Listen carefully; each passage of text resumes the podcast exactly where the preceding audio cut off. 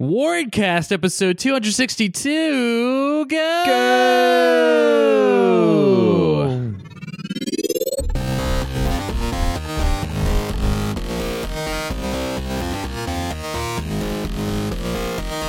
We're back and we're on the road again. The road to BGP. I'm Dylan Alvento and I'm joined by Alex Damrath. Hello there. Uh, and we're going to spend the next two and a half hours talking about our thoughts on the live action Cowboy Bebop show. Alex, why do you think the internet is so wrong about this live action Cowboy Bebop show? I mean, everyone's saying they hate it, and it's just wild that they're so incredibly wrong.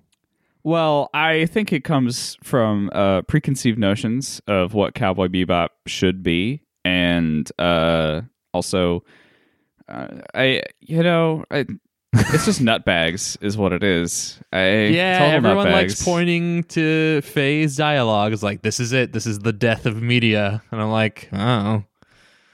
It's Yeah, from I saw, it seems fine. it's I- not the most Whedon esque it could be, which I guess is faint True. praise. Yeah, yeah. Uh, and I I am among those weebs who has never finished a Cowboy Bebop. Has Wow. attempted a couple times, but like it's it's it is slow, guys. Um, It's it's no it's no Polar Bear Cafe. That's an anime, right? um, It's no Probably. Yuri on Ice. that's an anime. It's That is no that is one. My Hero Academia. Mm-hmm. Keep going. You got it. It's it's no. Let's get five more. I gotta do five more. Is that to prove my? If I get five more, am I allowed to talk shit about anime without without impediment? Let's see. How many did you do so far? Three. I, I three. Uh, okay, so you need ten at least to, to A full 10? Yeah, your anime license. So Okay. All right. So seven more. All right. One Piece, That's yep. Dragon Ball, Okay. Dragon Ball Z. Do those count separately? Since those are technically I'm gonna say no. Okay. So Dragon Ball. So it's it's two. Um. Uh. Pokemon. Okay, actually, hang on. We're gonna pause right here. How many of these have you seen? Oh, if we're counting ones I've seen. um all right we'll start the list over let's start the list over Okay. because anime anime fans always want to do this shit it's like oh you haven't seen enough anime to like really understand why anime is so important and i'm like fuck you like well, if you had a it's problem not with that a you book, haven't seen enough I wouldn't anime. be It's like, that you haven't seen my favorite anime. yeah, that's the problem. It's like if I had a problem with a book and someone was like, "Oh, you have just you haven't read enough books to really, you know, understand why this book's so important." I'd be like, "Fuck you." Uh, all right, also, if you hate books, like um, that that has other connotations that Yeah. are problematic. But anyway, yes. Uh, all right, animes I've seen. All right, Pokemon, Yep. Yu-Gi-Oh. Okay. Um, I don't think I've, I've, I've, if I've ever seen Dragon Ball, it's probably been like half an episode. So haven't really seen Sure. Dragon Ball. Ava, seen Evangelion. Yeah, We're just right. talking. Uh, You've seen both the show and the movies. The I've seen, I have seen. which Yes, I have seen the end, end of Evangelion. I've seen the entirety of the show. You've dived in, you've dove in further into Evangelion than I have. Yeah, let me tell you. crazy to think about. It's not good. it's it's fine. There's there's parts that are really likable about that franchise, and there's parts where it's like this is just complete garbage. Mhm. Um, wait, hold on. This this entire I've seen all of those fucking fighting game OVAs, true. and that's Yeah, at least you've- like twenty there. So That that filled up a lot of your Yeah. life with fighting Yeah. game OVAs. sweet nourishing gruel. uh, but outside that, I've seen part half of the anime Cowboy Bebop at this point. Well, maybe less than half because it's like what twenty episodes or something, twenty five. I think Mhm. I've seen like the first six. Uh, uh, I've seen all of Full Metal Alchemist Brotherhood. Um, and I've seen Akira. I'll have you. I have seen Akira. I've seen Akira like twice, and I don't think it ever sat well with me. Yeah, I was gonna say it doesn't seem like one that you'd enjoy. No, but it's also like the seminal anime movie, right? It's like Yeah, it was Like- like, the big one, the first one that there? made it to theaters. yeah, Um, that and you know, and Pokemon the first movie, the two seminal anime movies. Anyways, we're talking about a subject that I couldn't care less about. Right.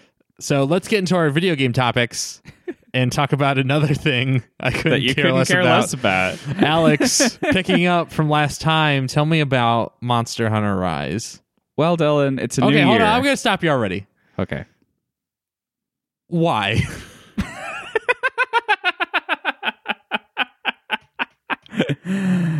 Just why? Uh, why is there another Monster Hunter yet again on my Game of the Year list?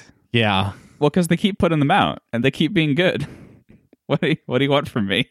I, I, I don't I, I don't I don't I don't even know. Can can we admit at least at this point? Can we mm-hmm. admit that I have given this series a fair shake?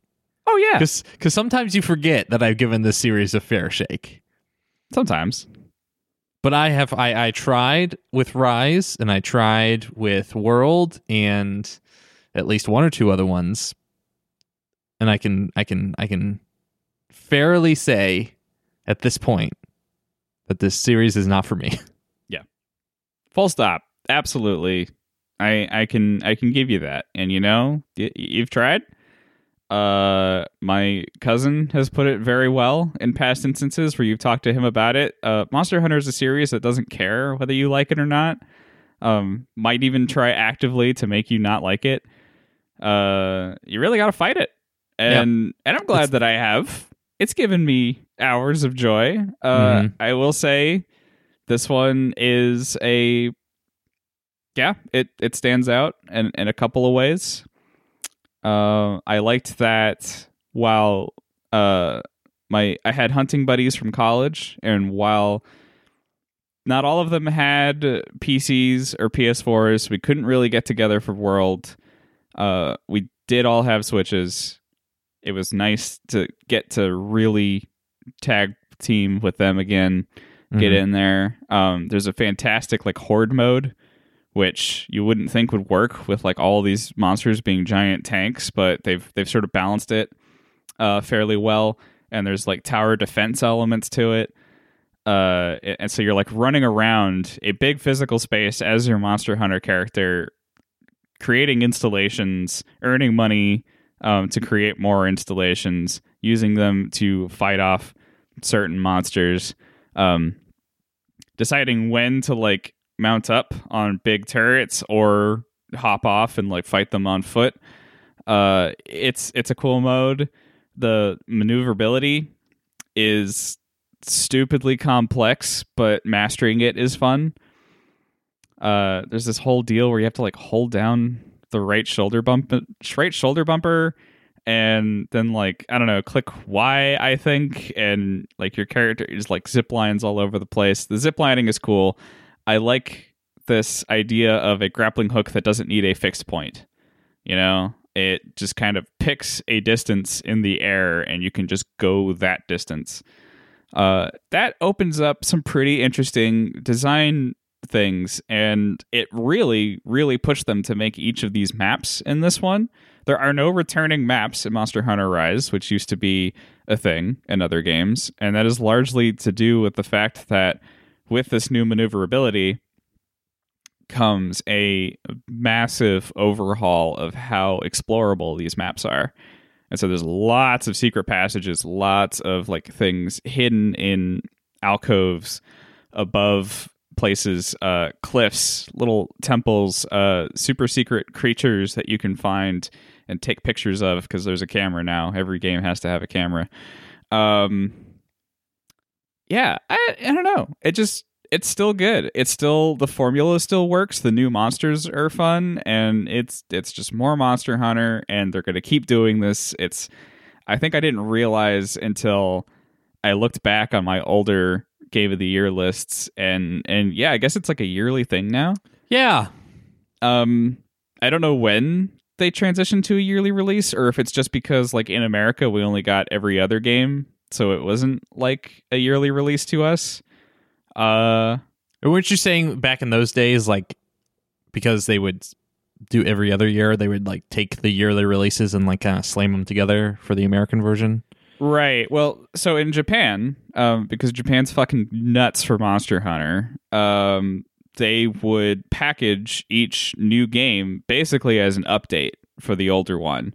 You would keep paying sixty dollars, but every other game was like an update to the old one. So it wasn't Monster Hunter. So they'd get Monster Hunter three, and then they would get Monster Hunter three G, um, which Right. is you know on on America's favorite network, AT and T.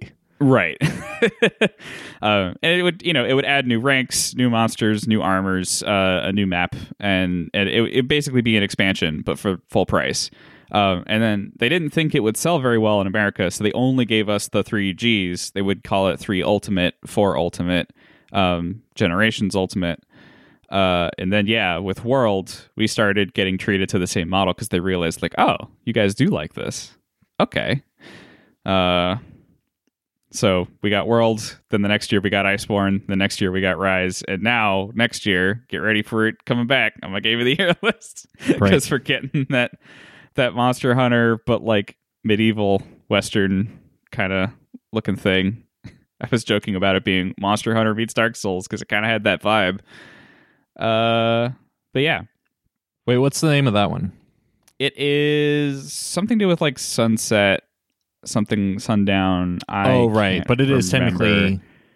Isn't it a sequel or expansion DLC or something for Rise? Y- yes. Uh, Sunbreak. That's it. Um, it is because uh, Monster Hunter Rise was very, very steeped in Eastern mythology. A lot of the creatures, monsters, locales, everything is extremely Japanese in this one. And other Monster Hunters had that influence, but they tried very hard to kind of. Uh, they pulled a lot from like Pacific Islander uh, tradition and um, lots of other world mythologies. Um, but Rise is is extremely Japanese. It's the weebest a Monster Hunter has ever been.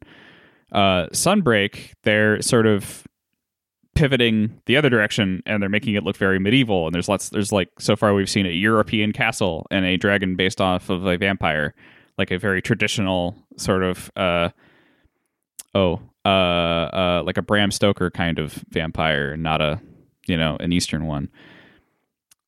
But yeah, I just Monster Hunter Rise is good. Okay, I I don't know how else to explain it to you anymore. I don't know how to explain it to anyone else anymore. It's just a permanent addition to my heart. Maybe it's boring adding it to these lists every time because duh, of course I Alex mean- is gonna like Monster Hunter. Your words, not mine.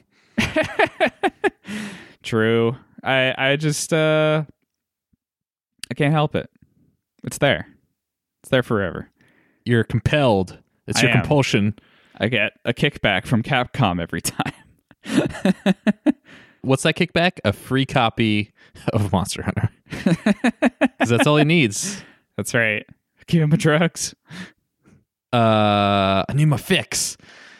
Is there anything else to be said about this this Monster Hunter? Uh, there's dogs in it. Yeah, I was I was about to bring up the dogs because everyone seems gaga for the dogs. People do like the dogs. I mean, I think it's about time. Even if I'm not a dog person, we've had cats for however many years.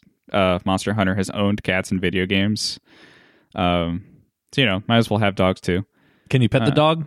You can indeed. You Wow. can pet the dog and the cat at the same time. You They've can play with the everything. cat and the dog. Uh, you could send the cat and the dog on expeditions where they hop into little cat and dog shaped submarines and go out trying to find items for you. I, I, you know, it's just it's got that Monster Hunter charm pushed into literally every corner, and there's like a cute animation that plays when they go and leave to like pick up supplies for you. Uh, it's very good. Um, there's also cats strapped to kites that get a really big fan blown at them so that they fly off into the sunset. Uh, that's when they go scouting for like more cats for you to hire or no they go on like missions you know to do that it's um it's good stuff everywhere this is good animation Welcome to my new Twitter account. Can you put the dog in a small submarine and send it on little adventures? there's only one tweet and it is Yeah. for monster hunter rise it's not a great account. Lack lack of uh, forward thinking on that one. Uh, yeah we really ran out of content like right out of the gate there All right, uh, Monster Hunter Rise. Yeah, we don't need to talk about it anymore Okay, great. I know. I know you're itching to move on to a far better game. Yes. Uh, once again, your words, not mine. Um, Death Loop, Arkane's own Death Loop. Finally, finally, Arkane made a good game. Wow. I did not. You, you picked the worst time to say that. You like waited until I was coughing and couldn't come to the mic to defend myself. You just. Uh, do you work at Arkane? oh man, I. it's like it's that statement is killing Alex. He is like having gastrointestinal pain for me saying that this is Arkane's only good game. It hurts. Which, to be fair, I only half believe. Yeah, because someone over here hasn't played Prey. Uh, oh, you, you haven't watched the Prey anime? Like, get back to Yeah, me when you watch at on, least man. ten animes based have you even read the Prey novel yet? Like, Have what you the fuck, even dude? seen the trailer for that really weird uh, Prey two that they were gonna make? I don't even think so. He hasn't even played uh, Death of the Outsider. you How much do you He's know just- about Native American cultures and aliens? Oh and, man, and have you played the original Prey? I you know I can understand the people being kind of frustrated who liked that first game. Uh, that you know it used the same name but has absolutely nothing else in common. But have you also considered that that the original Prey is is kind of rough? Um, I, I think mostly from like a race standpoint. I've heard mechanically it's solid, but you know, like just anyway, Anyway, Deathloop's great. Deathloop. It's a lot of fun. Deathloop continues a fine tradition of arcane excellence. Uh-huh. uh, a- and I think goes above and beyond that. Uh, so much so that uh, the director for Deathloop is now what, like head of the studio, Arkane Lyon, Uh, something like that. Arkane Lyon. Lyon. Um, yeah. Um, Deathloop. Uh, we talked about it last time. We had a podcast. Uh, well, Yeah. not last time, but the last last time. Yeah, And Uh, it's the last uh, time we had a non-best games played podcast. Yes. Uh, but yeah, it's it is a time loop based game. It is an immersive sim, um, or immersive sim light. I mean, it's an immersive sim in the traditional sense of the, of the phrase.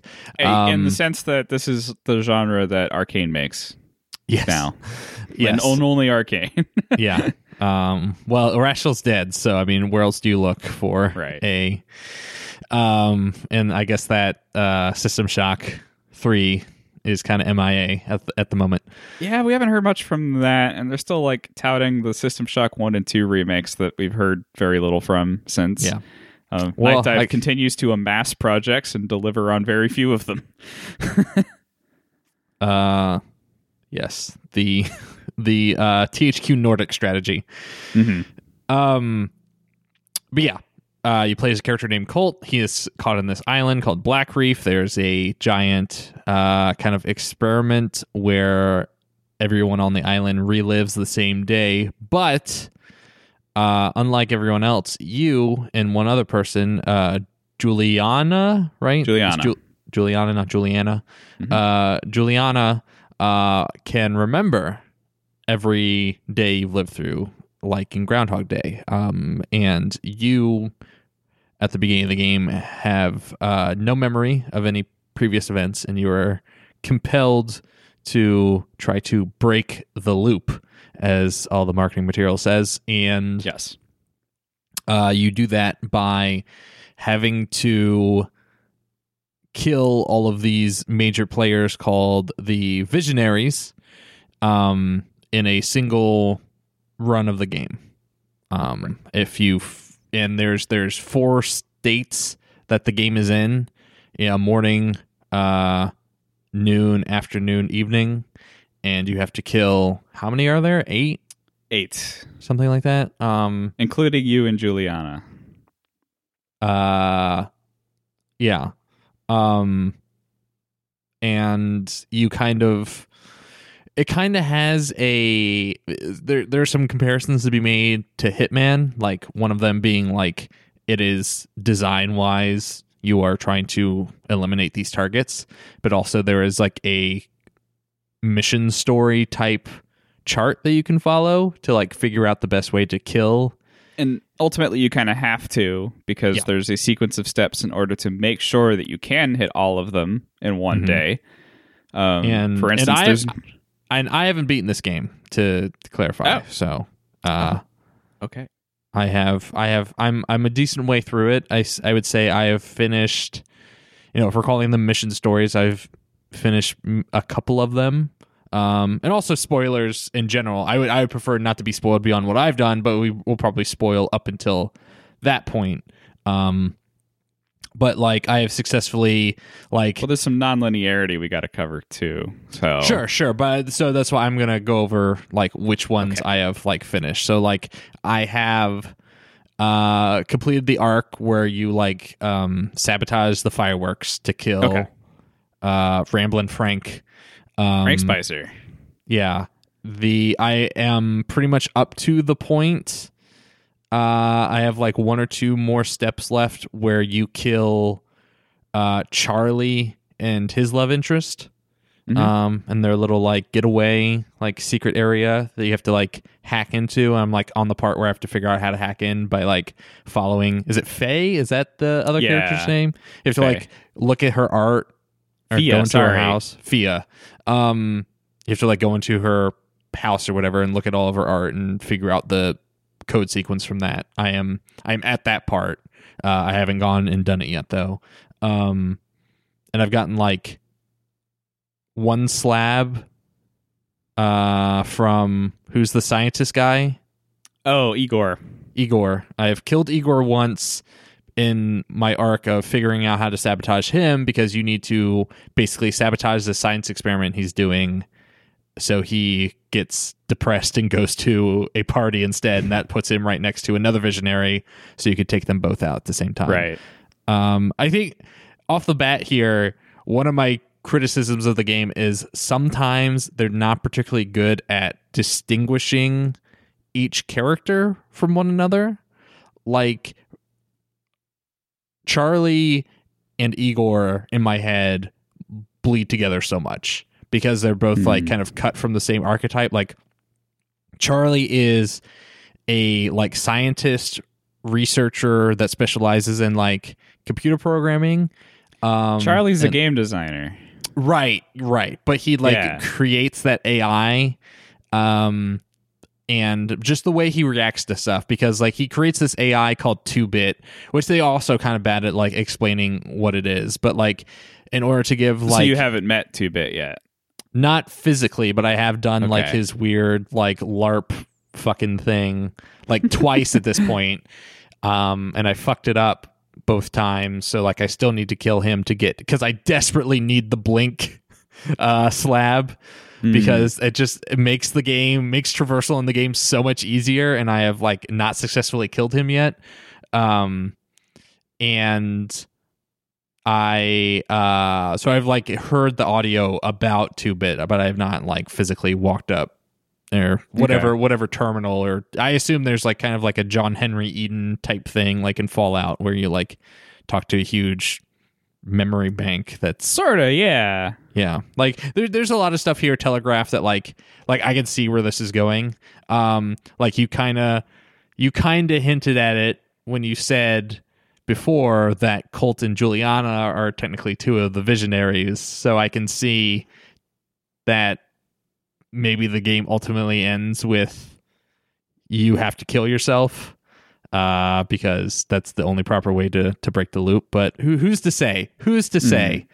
Um, but uh, yeah, I so like Charlie, like you said, is a game designer, and he like makes all these like um kind of like live action role playing games and a bunch of stuff. But he also like created this AI called Two Bit, but to give Two Bit some sentience, he like took out half his brain and put Yeah. it in the robot. Yeah. Um, so he's also like kind of schizophrenic.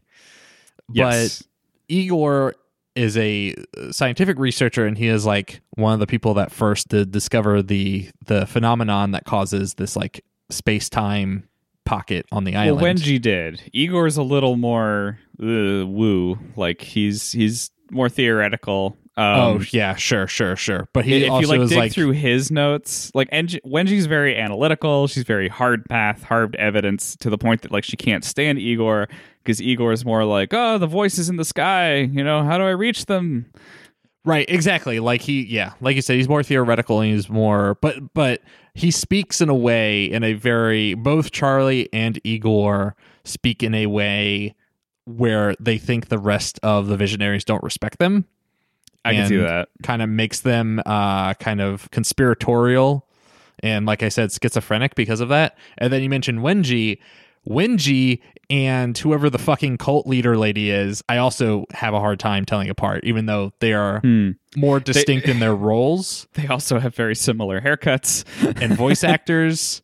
Uh, it's it, it it is the Achilles heel of a immersive sim like this, where you are constantly at arm's length uh, from the other characters because they are your adversaries. Like Bioshock suffers from this, right? Like Bioshock, I find so few of the characters in Bioshock compelling. Um, uh, specifically the the enemies because you are only learning about them through diary entries and scraps of paper that you're reading and then you get this kind of big fanfare of like when they're finally introduced but then they're taken out like any other regular enemy. Um and it it, it, it makes that type of storytelling less compelling and i don't know what a proper like i feel like deathloop gets closer to it than most games of this sort. I feel like because you spend so much time getting to know them, and even after you kill them, you get to spend so much more time getting to know them because they're still around unless you've beaten the game. right It's uh, yeah, i i- it's an interesting trick that Deathloop solves. Um, not you know completely, but far better than most immersive sims have. yeah um, which I think is the crux uh, at the heart. Um, the, the the core of why Deathloop makes this list for me is how much of the immersive sim problem, uh, uh, how many drawbacks that that genre faces that it figured out solutions for, um, just by tying it into its its mechanical hooks, um, and and its narrative hooks. Yeah, I think it. I think the, I think the setting, the the narrative hook, is good at lampshading a possible narrative problems that could crop up, Mhm. um, uh, or vice versa. Um, like, I only learned recently while playing through the game. And maybe I, I could have learned it sooner if I was paying more attention to certain things. But I only learned recently that you and Julianna are the only people that remember anything right. uh, when when the when the loop starts over, which is also confusing because when you meet Wenjie, like the difficulty with taking out Wenjie is that she's surrounded by clones of herself because she's figured out some sort of weird nonsense with the time space paradox thing that the island takes advantage of to like create duplicate co- clones of herself. She's been um, working with Residuum, which is the thing that helps you remember. So you think she might have figured that out too, but right. apparently not. Apparently, she's only been Yeah. making clones. Right. So you you'll kill people whether they're nameless enemies or the visionaries and you'll start the day over and you get to kill them again or like you you set stuff up and they'll fall for the same traps because they mm-hmm. don't remember an- anything. And it's kind of it, it's a little confusing because you know the character you spend the most time with Colt he remembers stuff so you would expect kind of these other powerful figures to also do that. But that would be such a difficult game design task to solve right? It's like if the if the if the ai like was learning from what you did or like didn't fall for the same mistakes twice. So like i understand why they did it um but it's just another one of those kind of narrative little kind of loose threads that's kind of like uh okay. I mean this this kind of runs counter to like what the game has been teaching me most of the time but i understand why they did it. And maybe they you know fold it all together in the end and it makes more sense um i also pe- hear people hate the ending um so i know we can't i, I know i asked that we don't talk about it but I, I, I actually kind of like it. At least the one I picked uh, made sense to me and and felt thematically right. Um, but I can see how the other one kind of doesn't. sure Um, it sort I of mean, feels people- like the game wants you to pick one over the other, Mm. uh, depending on how you do it. Um, but anyway, I don't I don't want to give too many hints there. Sure. I I just want to say that um, I've said it before. I will continue to say it until the day I die. I think Arkane is particularly good at representation. Um, and I am a fan of this game being about two black leads. Um, I was a fan of Prey being about two Asian leads. Um, uh, and even Death of the Outsider was about a black lesbian. Uh, there's hints that um, Frank, if you haven't picked up on this, is gay. Yes, Uh, or, or at the very least, bi. I think. Yeah, because like all the lyrics in his songs are like about finding men and falling in love with them. Um, there's even like hints in some notes and the lyrics that he's like fallen for cults in a previous life. And Julianna talks about how you two were close. And I Yeah. think um, a big reason why I would keep playing this game uh, forever and ever is Colt and Julianna have some of the best chemistry in video game characters that I've seen. Their dialogue doesn't really get old to me. Um, it hardly ever replays. Yeah. For one, um, they seem to have recorded a lot of interactions between them, and I didn't hit one. I don't think. Uh, there's just so many things they can talk about that I would just listen to for hours. and uh, I find the multiplayer aspect quite interesting. I was interested in it until I had it just open to just whoever to invade me, and the very first other player I came into contact with just like completely demolished me because I assumed they had their Julianna like fully specked out. Yeah. Um, which there definitely should be like better matchmaking. I understand they're actually still working on it. There was an update recently that added quite a bit of features to make it um uh previously Colt had a pretty outstanding advantage, which was, you know, you have your escape. You can just leave. You don't have to fight her. Um, it sucks if you came here if you really wanted to do a thing there at that time, but you can. Um, and they've they've made it so like you can't camp uh in your tunnels anymore. Um, You Hmm. either have to get out or you have to play. Um, if you leave, uh, it's now a win for Julianna, uh, which is fine. You know, like you get to keep playing and she gets her her points. Um, it was cool with me. I yeah, that, that's like little things that they've adjusted because I think last time we talked about the multiplayer being a little bit of a bummer. Uh, outside of it being genuinely quite fun when it worked, uh, it just so rarely worked and had a couple of balancing issues like that.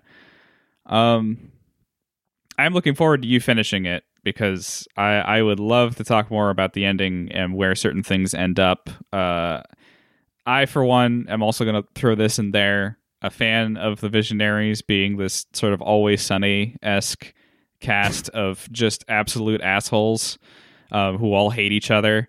Uh, some of my favorite things to find were the chat logs on the computers between like whatever like text chat aim thing that they had Right. on their desktops that you could read and like it's that all of just Charlie jury rigged for them.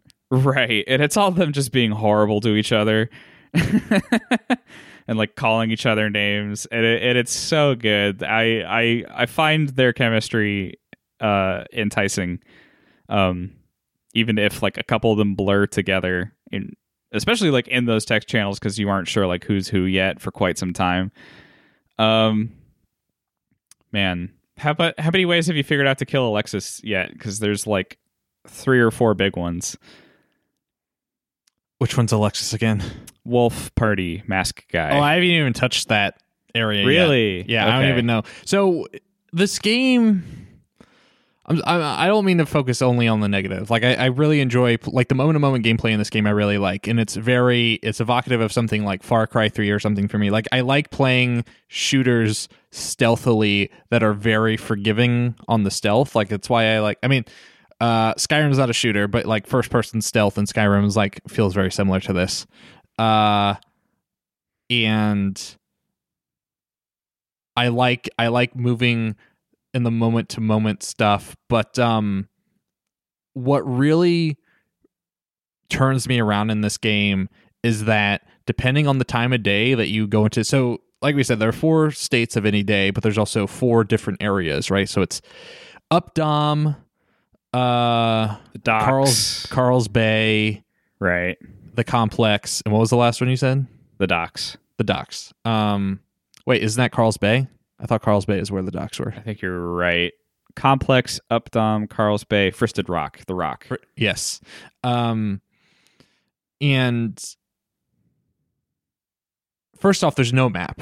Well, I should clarify. There is There's no a bad map. There's a bad map. There's a, there's no interactive map. Yeah. Um, There's and I just was a com- picture that you can unlock. right. It is basically a document, and it sits in like your inventory, like any other like piece of like any letter or scrap of paper you find in the world. It's unfriendly Um, to new players for sure. I I think the whole of the game is, but um, I don't know. Eventually, it became nice to like learn that stuff naturally.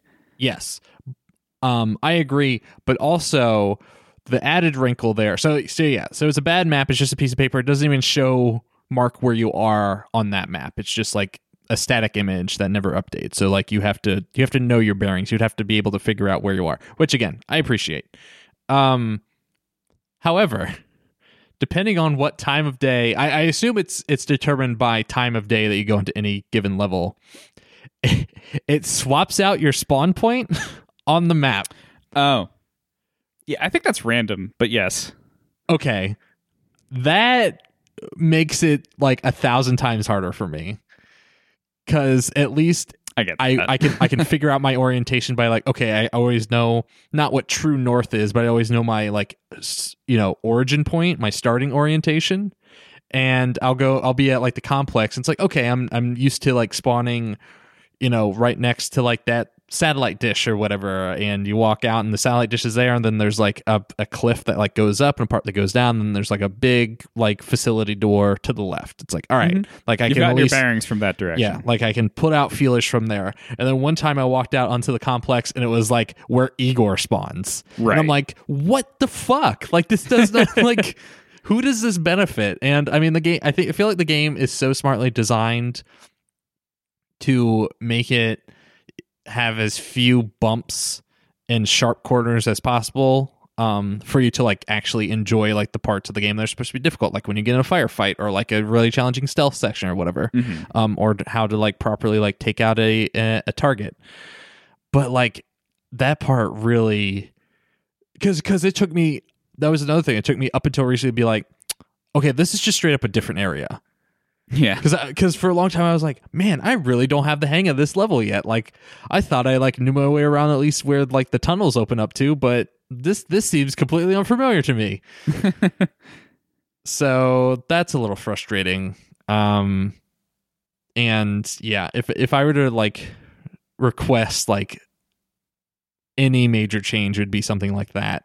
Um, At least be able think to like pick where you come out of. Pick yeah, you know, or just that's make probably it the a same better. place. That's probably a better fix because I sort of felt like in my experience, it was about um having a means to. I, I think it was like smartly done to always put you near whatever the game assumes your objective is at that point. Like when I was doing end game runs, and the first thing you have to do in a, in a game completing run is disable Egor's experiment. Yeah. Um, like it would always, if I picked morning at the complex, it would put me right there.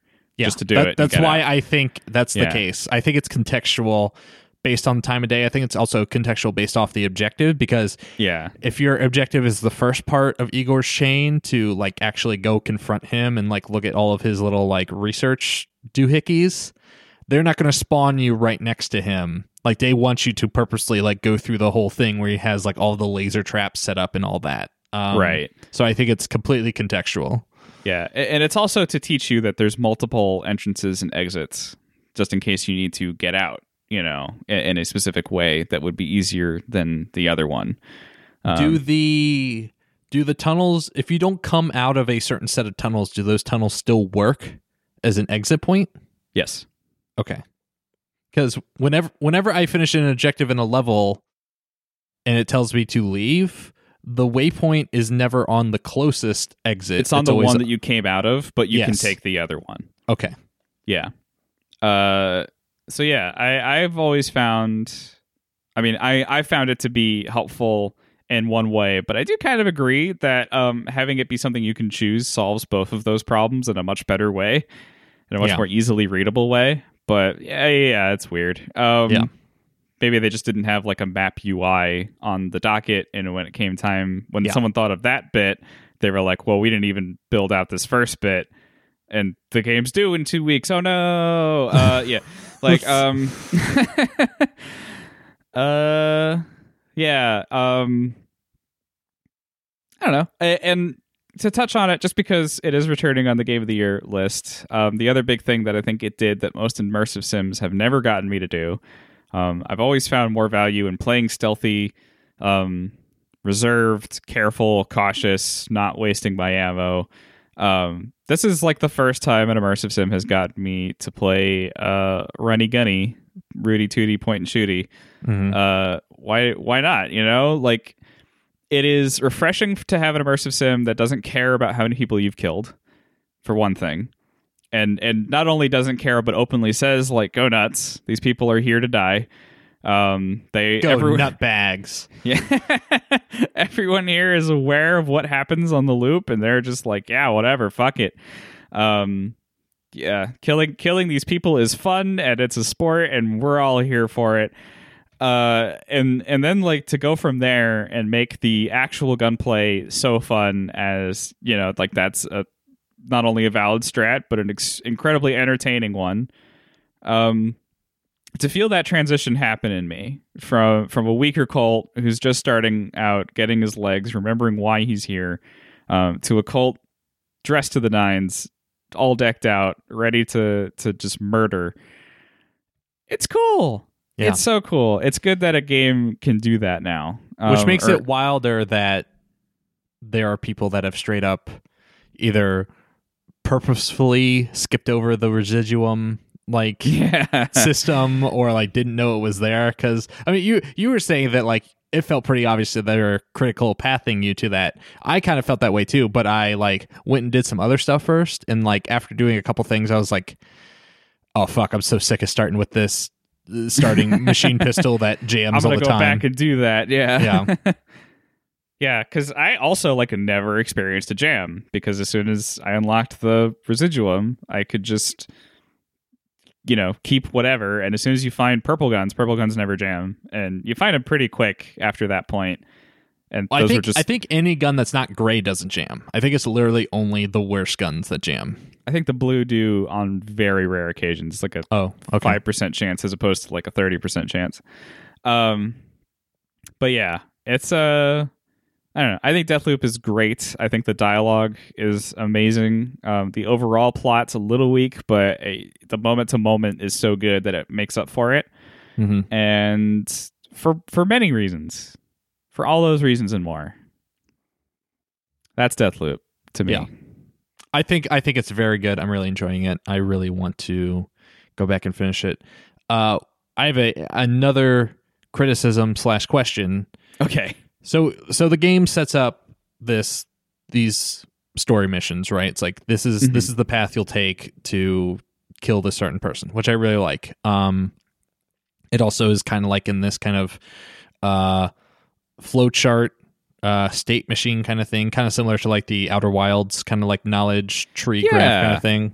Yeah. Um, and every time you learn something new, every time you complete a leg of a mission to defeat a uh visionary it like continues along that leg and you have one giant chart for targets and you have one giant chart for loot it's like here's Right. what you should do Special to get the certain gun yeah, Yeah. or get this slab which the slabs are the equivalent to neuromods or or uh um fuck what they called in bioshock i kept making the joke comparing it to 'em Plasmids. plasmids or vigors in infinite um and so it'll show you like this is who you'll need to kill if you want the blink one or if you want this one or that one um which i gotta say not really interested in any of the slabs outside the blink one like they seem interesting but like i it's the blink one and the one i already have which is the tie people's fates together Yes. so if you kill one you kill all of them Those are probably the two most powerful. The others definitely have their situations. Probably the only one I didn't use was the Rampage,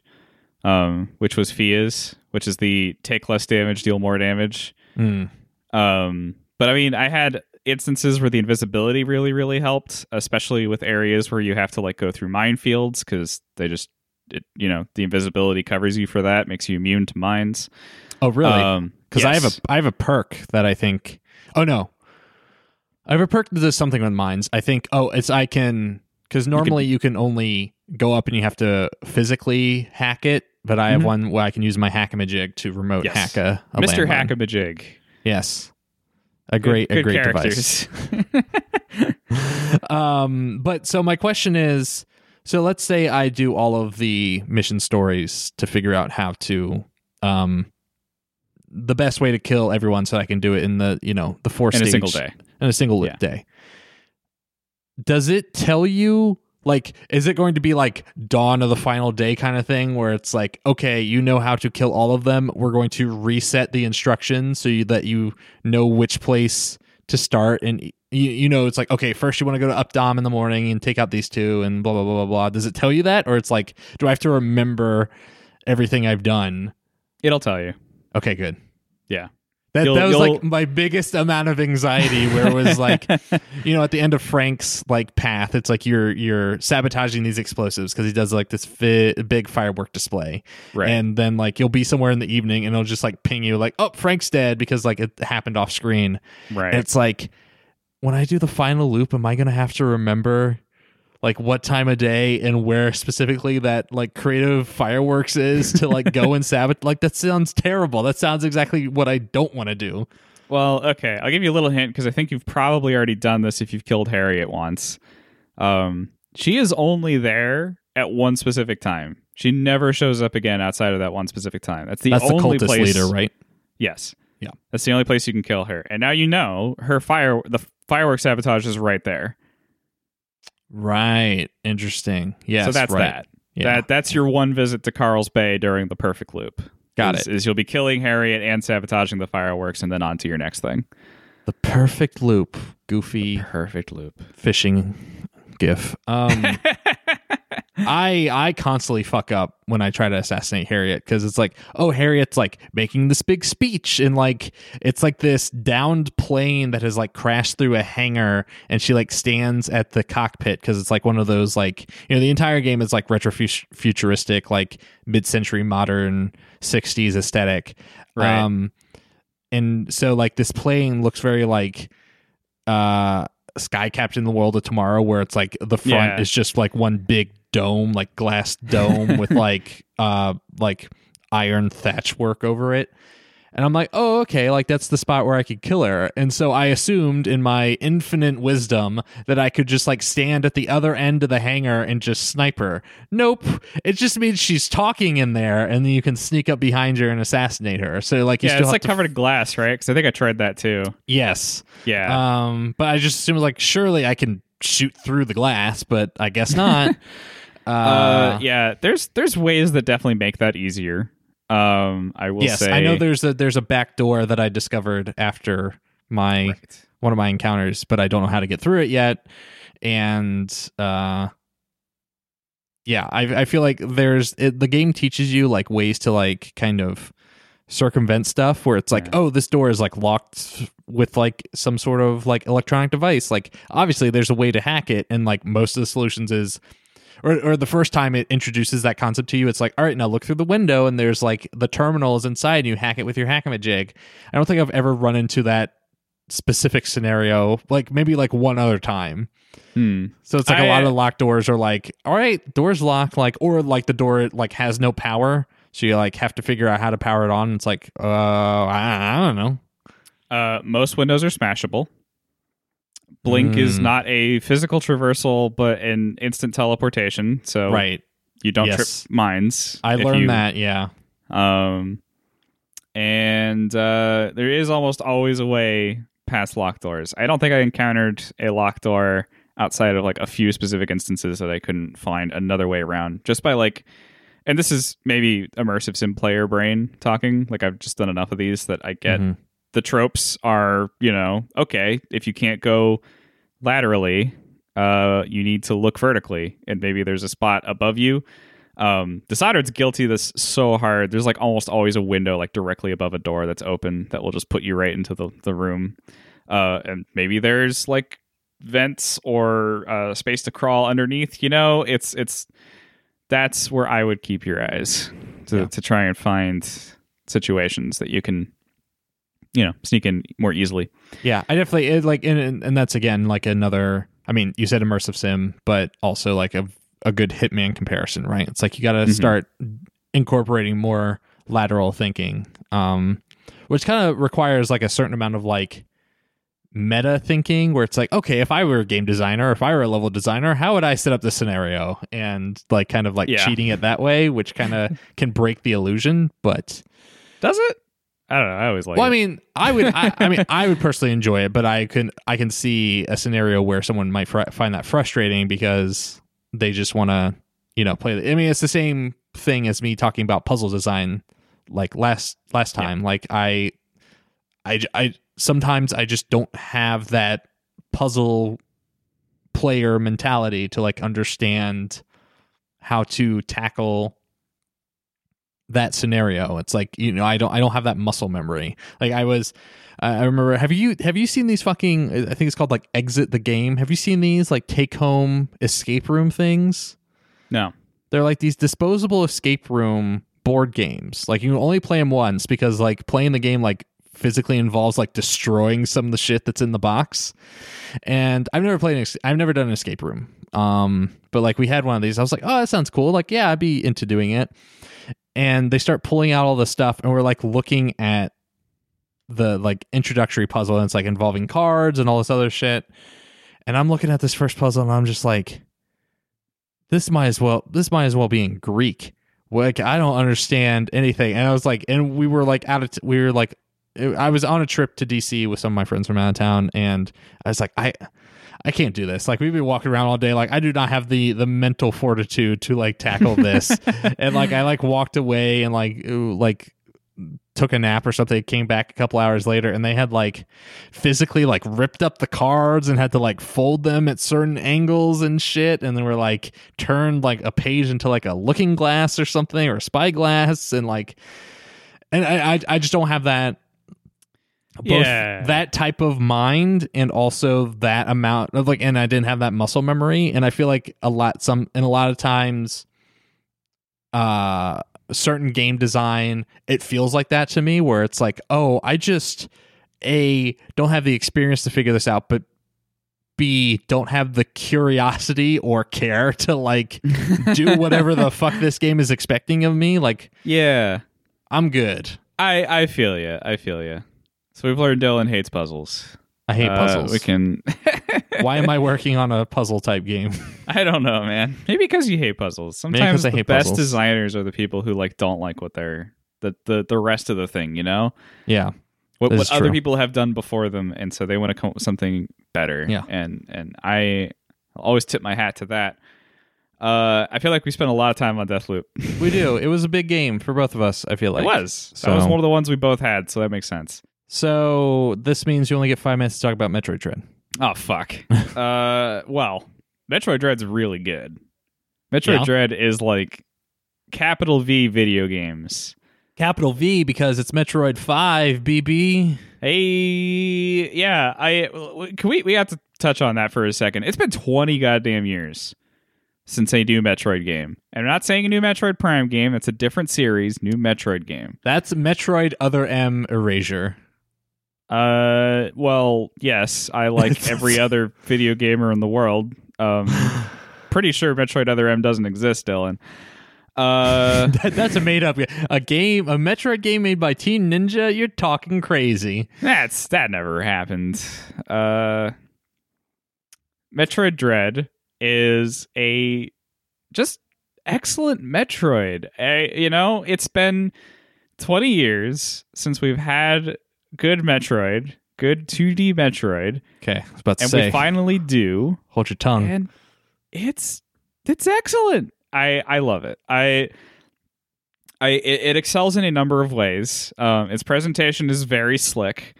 Um, its world is huge and and full of all of the classic Metroid standbys you'd expect.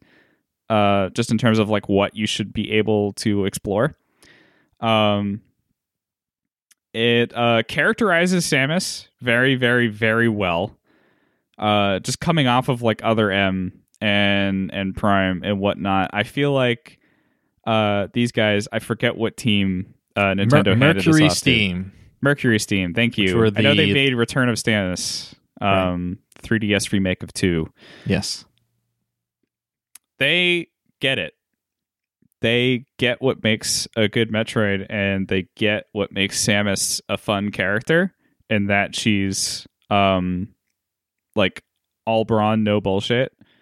Uh, like she's just fiercely focused on her objective. I, it's funny to think about the fact that um, as long as these franchises have been around, the closest comparisons I can think of as far as like a character related to her is Master Chief or the Doomslayer.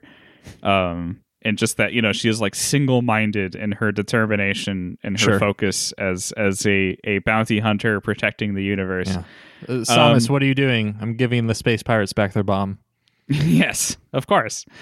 Uh, and Metroid Dread expands on it in very interesting ways, in ways I wasn't expecting. Just coming from you know other 2D Samus games being kind of story light. You know, um, her character is delivered through animation, uh, limited animation, and and bits of like text boxes every once in a while. Uh, Metroid Dread has the opportunity to use full motion cutscenes, um, and does so often enough and with great effect. Uh, I I don't know how much I should spoil about this. I mean, I I like Metroid. Um, Okay, it's mostly Prime that I like. Uh, I think I've played a little bit of. Well, let's because because we called this Metroid Five because they have this kind of Mhm. like weird kind of chronology where they have like two separate. It's it's they have two separate series. I need a, I need a Hyrule. Historia. I need a Metroid Okay. Historia. Um, but so so for the five in this series, it's Mhm. one, it's the original Metroid, and then two is Metroid Two, which was the Game Boy release. They later, Return of Samus. yeah, uh, Yeah. remade to Samus Returns. Um, three is Super Metroid, Correct. and then four is Fusion, Yes. Correct. and then Zero Mission is a remake of one. Correct. Okay. Um, Samus That was my confusion. Returns Is a remake and of two. Yeah. Right. That was my confusion because I remember there being two GBA games, it being Zero Mission and Fusion, and I knew one of them was a remake. And I, I always got this mixed up in my head. But Fusion is also like kind of heavily references Prime. It's almost like a companion piece to Prime, isn't it? Yeah, it, it takes bits because Prime expands on some lore, um, and it takes some of those bits. Like Adam is a major character now. Uh, he has been since like the first Prime, and by Fusion, um, there's been events that kind of happened off screen where Adam dies and his uh his consciousness is transplanted into an AI that um sticks with Samus as like a personal companion. Um, and so throughout Fusion, uh, Adam the AI is is talking to you and giving you mission objectives. Uh, Wow, it is a lot like Master Chief. It is um somewhat, yeah. Got a voice in my head calling me a stud muffin. um, yeah. Uh, uh, Adam very uh strictly canonically also refers to Samus as Lady, and it's just kind of like it's cool because it is a thing that references their relationship in a way that like Samus used to hate being called lady, but now she like understands it as a term of endearment and um he'll use it just as like, you know, like a I get you, I respect you. Um uh uh so and you know part of the reason we don't talk about other m that game that doesn't exist is because it tried to make the relationship into more of a romantic thing and that's that's Mm. no bueno um Samus Anyway. is chaste. yeah. like I said, she's single minded, okay? She's about killing the Metroids and saving the galaxy. She don't have time for no man, okay? Mhm. Yeah. Um so anyway, um Metroid Dread feels slick. The uh, animation controller is probably the first thing I should touch on, just because all of your movements feel right, feel good. Um, they've all been given the right amount of juice, uh, the push to to make you know like wall jumping, sliding. Um, you go for, you can go from a slide into a morph ball um, that just feels so good, so right. Um, I'm big. I'm real big into how Metroid Dread really pushes its animation foundation Uh because that all like ties into it's seamlessly blending into cutscenes. Uh, and and so those happen quite a bit. Uh, you get introduced to the Emmys. Each one has like a cutscene that explains their individual power, and the Emmys are cool uh, because they are unkillable monsters that have a well, I should say robots, but still unkillable um, that inhabit a specific section of each map. Um, and part of your goal throughout the game is to eventually find a way to kill them. Uh, this is what I liked most going into Dread, knowing that it was going to be scary again, because I always liked that about Fusion. Fusion found a way to make a 2D side scrolling Game Boy Advance game terrifying.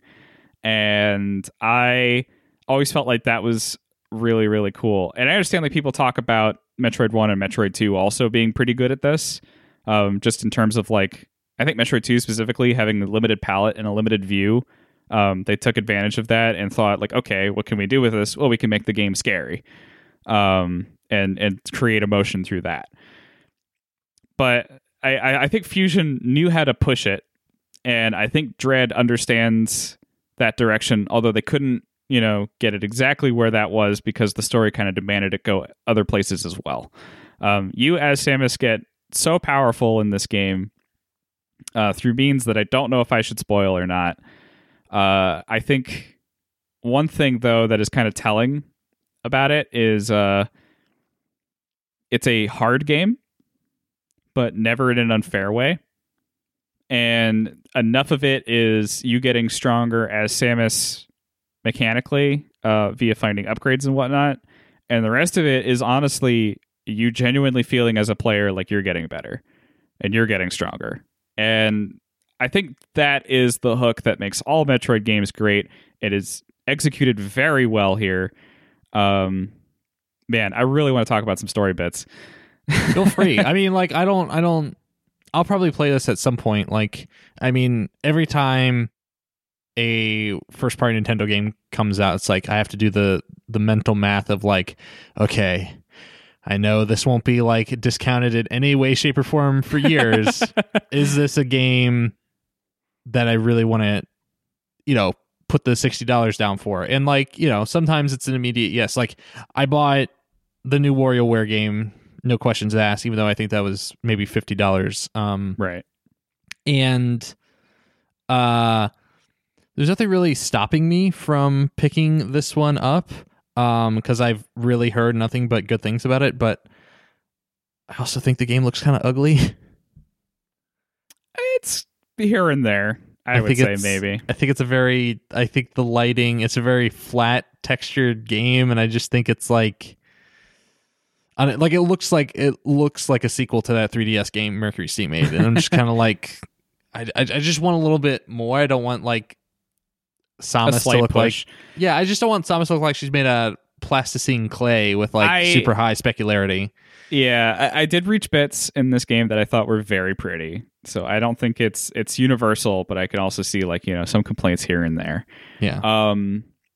Well, I I think this uh, reaches a pretty interesting conclusion in Samus's journey. Not a final conclusion, but just like an incredible milestone.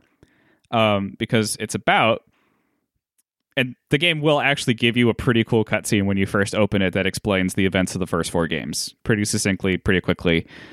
She found the Metroids in the first Metroid. Uh, she killed the Metroids in Metroid 2. Um, in Super Metroid, uh, the Metroids are back with um, a queen and their lair coming from like an original planet. Um, the Metroids, if you don't know, were named by the Chozo. The Chozo called them Metroids because Metroid in their language means ultimate warrior, uh, because they are extremely hard to defeat and just sap the living energy from everything, right? Um, she defeats the Mother Brain uh, in Metroid Fusion it is determined that because she killed the mother brain and the Metroids on their home planet, um, the home the Metroids prey on their home planet is now running rampant, and this is like a parasite called the X. And Samus gets infected by the X, is almost dead, um, but gets revived by a Metroid vaccine. Um, basically, she now has Metroid DNA in her. Wow, look at Metroid Fusion being this like covert op for the deep state or pro vaccine. I can't believe it. It's true. Yep. Get a vaccine, defeat the X parasites. Uh and so Metroid Dread is about Samus getting a a video message of an X parasite, which she supposedly wiped out after she just decided fuck it and blew up the entire Metroid planet. Um so that's scary. Uh, she goes out to where this video like told her to go. Um, she is immediately accosted. Like it is so funny and yet also terrifying how this game does its traditional Samus loses all of her powers bit. Because Samus touches down on this planet, gets out of her ship, fights something that looks like a Chozo warrior, well, okay, sorry. It's a scene of her ship flying down to the planet, and then it smash cuts to her lying on the ground and like the dead Yamcha pose with like a with like a the busted suit and like no powers, right? uh huh. Big crater. Yeah, and, and then like it, at first it's like really funny. Like okay, they like didn't even bother explaining it this time, and then she gets up and she has like flashes of memory so she's forgotten exactly what happened, but she was fighting something, and that something nearly killed her. Uh, which is, ugh, yeah. So there's the other goal of the game is like find out what the, whatever the hell that was. Um, eventually, uh, Adam at one point when you get to a certain point underground in the planet says like you know your signal's breaking up. Um, you'll need to like reestablish contact somewhere at a later date, um, which seems to happen fairly quickly. You get to like another computer terminal and like he's back up and running and he's like, "Hey, what's up?" Uh, he gives you your mission objectives. You keep going. You reach a point where uh, you find another Chozo, a, a live one, uh, and this guy talks to you about what's been happening on this planet, which is basically uh, the guy you fought is a big general named Raven Beak, and he's a warlord, a Chozo warlord. Um, he has come here. He has been creating efforts to revive the X parasite because he saw how powerful it made you in conjunction with the Metroid vaccine. Uh, he is, you know, trying to create an unstoppable army. Uh, and you, as Samus, need to defeat him. Um, he's also the one who's been like turning the EMMIs against you since the EMMIs were originally like research droids you keep going, you keep going, keep going. Eventually, uh, some particularly interesting things begin to happen towards the end of the game, especially. Uh, Samus scares a creature off um, because suddenly, like in the face of an odd that she doesn't think she's about to overcome, her hand starts glowing and her eyes start glowing and she like starts absorbing this creature's life energy. And it like runs off scared and there's a very palpable moment where her eyes are wide and she's looking at her hand and like she's scared. Holy fuck samus is scared of something. Scared of something that's happening to her and it's like all done without words right? Like she still doesn't talk during this whole thing this whole right. game. And she gets to like the final room basically and it dawns on her that she's not been talking to Adam this whole time. It kind of hits her when your AI, well, actually, there's been hints throughout the whole game that it's not Adam because he hasn't been calling you lady, he's been calling you Samus. And like suddenly it hits her that like, oh shit, I've been guided through this whole thing by this AI who isn't who I thought it was um, and then sort of smashes this computer and breaks into the final boss room where this big Chozo general is just sitting there waiting for her. And like I said, it's all very video games, but in a way that feels particularly emotional just for a Metroid game. Anyway, Raven Beak's your dad. Um, what? Yeah, Raven Beaks like raised you as a child from a child to like become the ultimate warrior, so that he could like learn from you, and and you know, Interesting. cre- right? Um, we know Samus was created by the Chozo, so now we have like some actual backstory to that. Right. Yeah. It's- the it's just- Chozo have always been confusing to me because like they talk about how the Chozo like raised Samus or whatever, but then Mhm. In like Prime they treat the Chozo almost as like like a like a an alien race that has long since been extinct. Right. So you have to forget about Prime because again, Prime's like a whole separate timeline, whole separate history. Oh, sure, sure, sure, sure. Right. Uh but yeah, like Chozo uh having basically this game doesn't add anything not of really cool value to the Metroid universe and to Samus's character development because she recognizes that the Metroid D in her is waking up and starting to have her behave like a Metroid.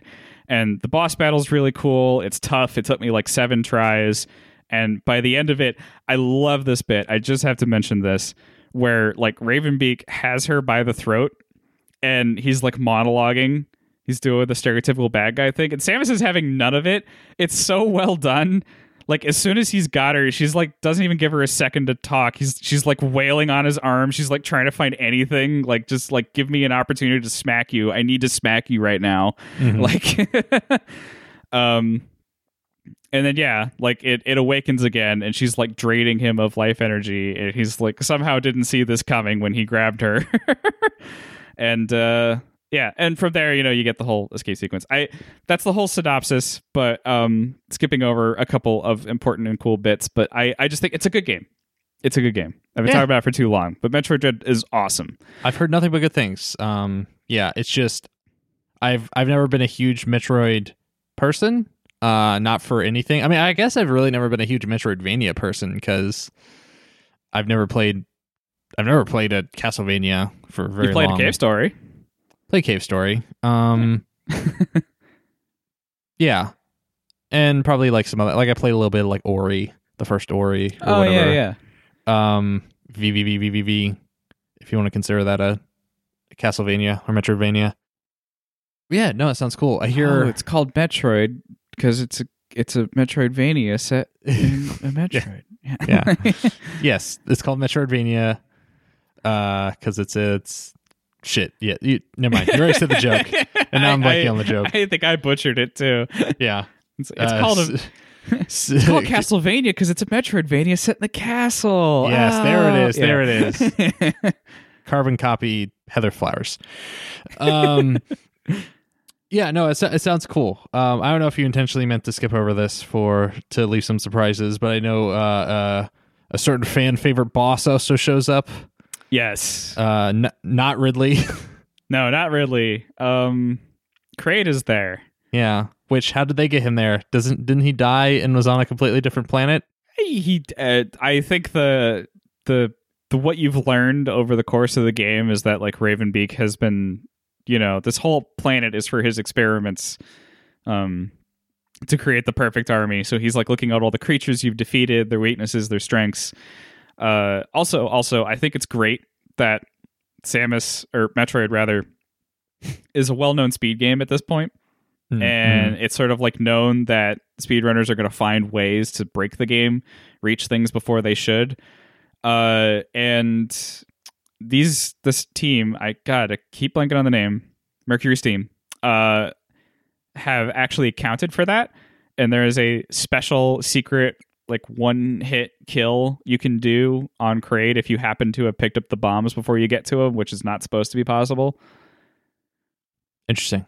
yeah there's little things like that. Um they're they're well aware of the kind of community this genre fosters. And like and like i said they've just done such a good job at understanding metroid to a point that they've can just keep going with the series honestly Yeah, I mean, I've heard that this is the best selling Metroid game ever, or like had the fastest sales like in its first month of release or something like that. Um, Definitely one of those. I'm blinking on which one exactly. yeah, and I think, I mean, it's, it, it was really telling when comparing it to something like Metroid Prime One, which is a game that is pretty well regarded, but still not a blockbuster in terms of Nintendo game sales.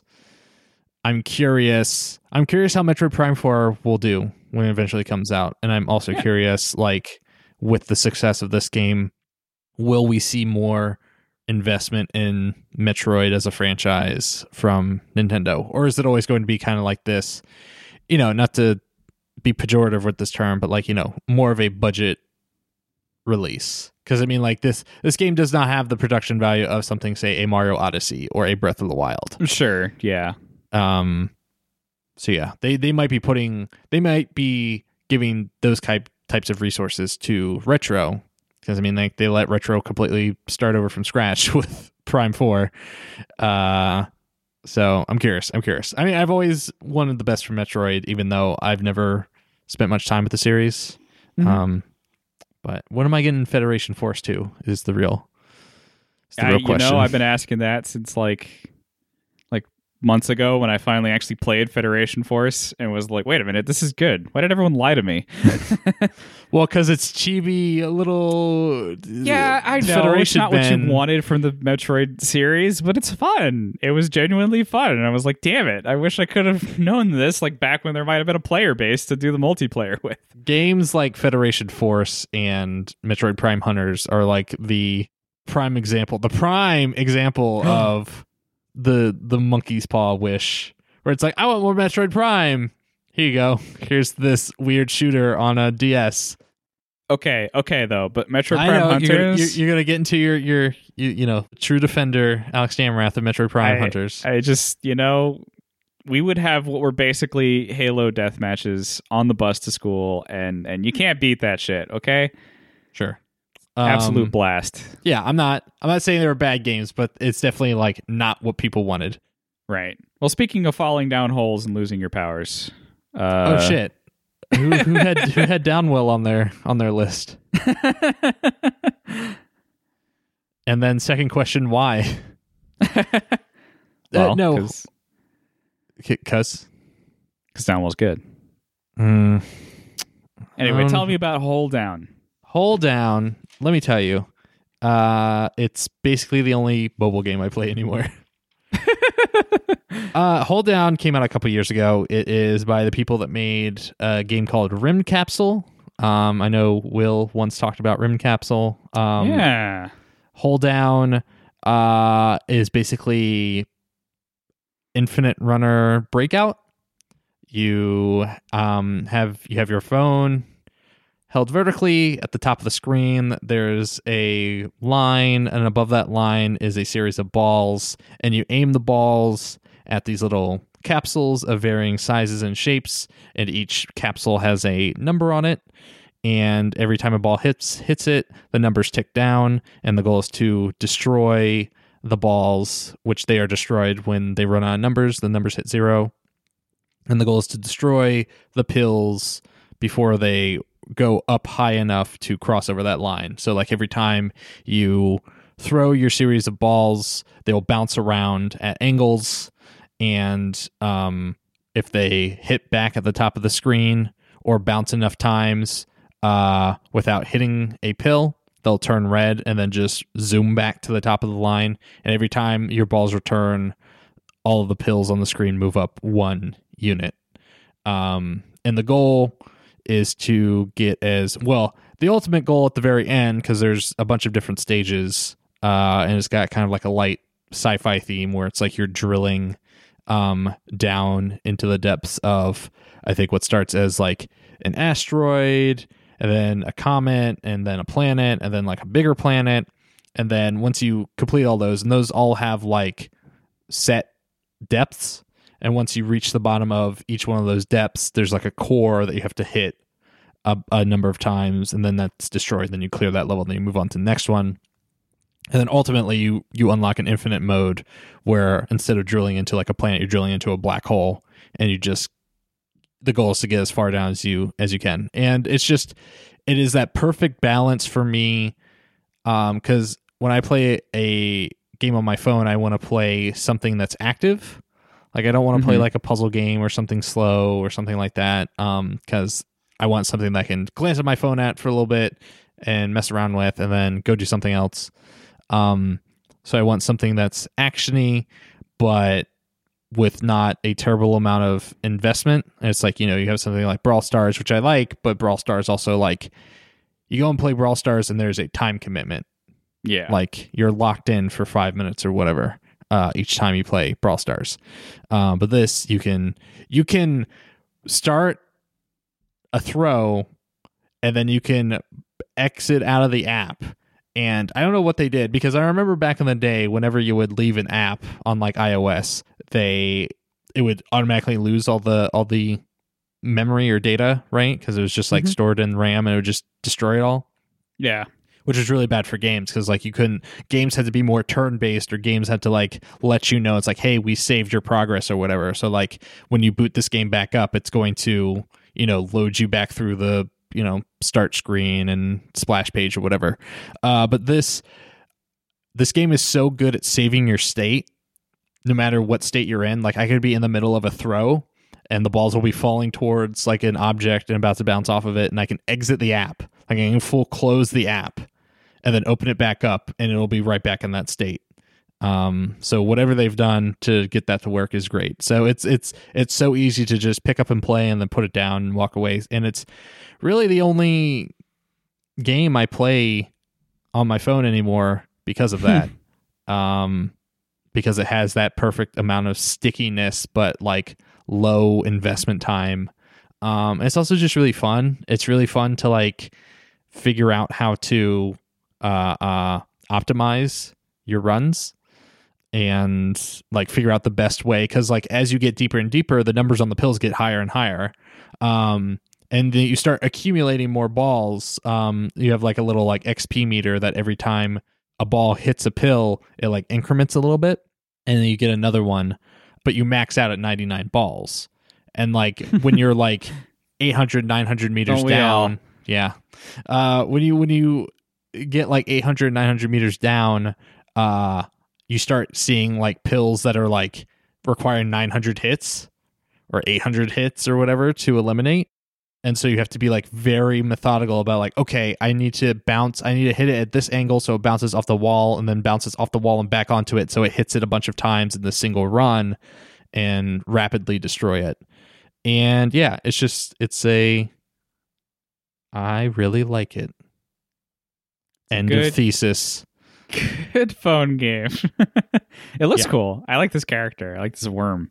Yeah, you can tap on him and he says stuff like uh, "Hello, fellow comrade" or "Always eat your vegetables." Nice. Good. Yeah. I love a mascot with good messages. yeah. That's Holedown. That's Holedown. Alex, tell me about Inscription. I I should. I should tell you about Inscription. I am fresh faced, having beaten Inscription very recently, having woken up and like needed to write about Inscription, need to talk about Inscription. I Dylan, you play Hearthstone, right? Yeah. Okay. Or I have in the So past. Imagine you've like woken up, had your breakfast, sat uh-huh. down for some some light Hearthstone, start your weekend, right? Everything's going fine. The vibe is good until the Murloc card in your hand starts talking to you. And it says things like and it's saying things like the opponent you're playing against is a crazy person, holding him hostage. And just when you think you should put the game down, you notice he's right. Your opponent is like hidden in shadow and speaks in very threatening riddle. Uh, and you look back at your hand, and your Murloc's face has transformed into like a clunky looking computer monitor. And and you go to like exit the game, but instead your character in Hearthstone gets up from the table and looks around, and the tavern is dark and empty. And then there's like a knock at your door, and it's the FBI ordering you to open up and return stolen property to Blizzard. Like, are you with me so far? No. Okay, well, that's Inscription. Okay, great. uh, so, if you're not familiar, um, this is by one one Daniel Mullins, who is known for making what I like to call cursed games. Uh, he likes to call them self-destructing love letters to genres, which I also like. Uh, he did one called Pony Island, which Yeah. was sort of like an arcade game and a point-and-click adventure uh, that was invaded with like fourth wall shattering horrors. Uh, and then he also did one called The Hex, which is about game characters from a bunch of different genres getting together uh, and having like a Rashomon style where you had to like play through their games. So you had like a JRPG, JRPG bit, a fighting game bit. Uh, but it's all like them trying to figure out why someone is trying to murder them. Like someone's been invading their games trying to kill them, right? Where if you weren't familiar with this, uh, the ending to it is apparently in a different game entirely. Wow. Okay. so he's he's known for this. He likes games that kind of break very interesting uh thematic boundaries. I I think think Frog Fractions, but like as an SCP.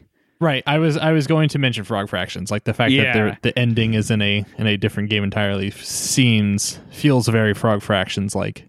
yeah. Uh, and, and like hints of Undertale's uh, little like introspective moments about like what it means to be a JRPG or whatnot. Uh, so with Inscription, uh, Daniel has wormed his signature self-referential dread into the delightful avenue of collectible card games.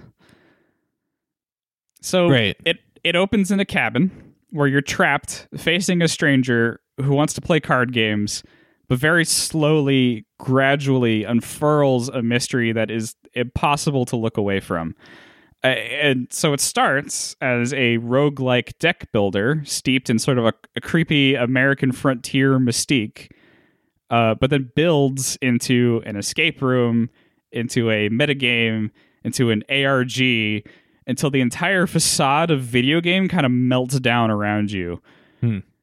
i and I'm gonna say right here, when I reviewed Outer Wilds years ago, when, when I when I talked about Outer Wilds years ago, I felt it necessary to discuss the ending as it was pivotal to understanding my impression.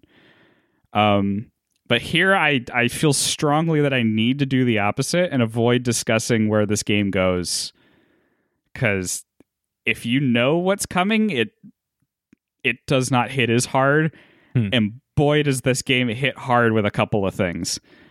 Uh, I'm gonna bait the hook a little bit more and say that uh, at one point I had to write down a bit of binary to go and plug it into Google uh, and and What? translate it as a clue for what to do next. Um, I was threatened at one point with the deletion of my actual personal computer files.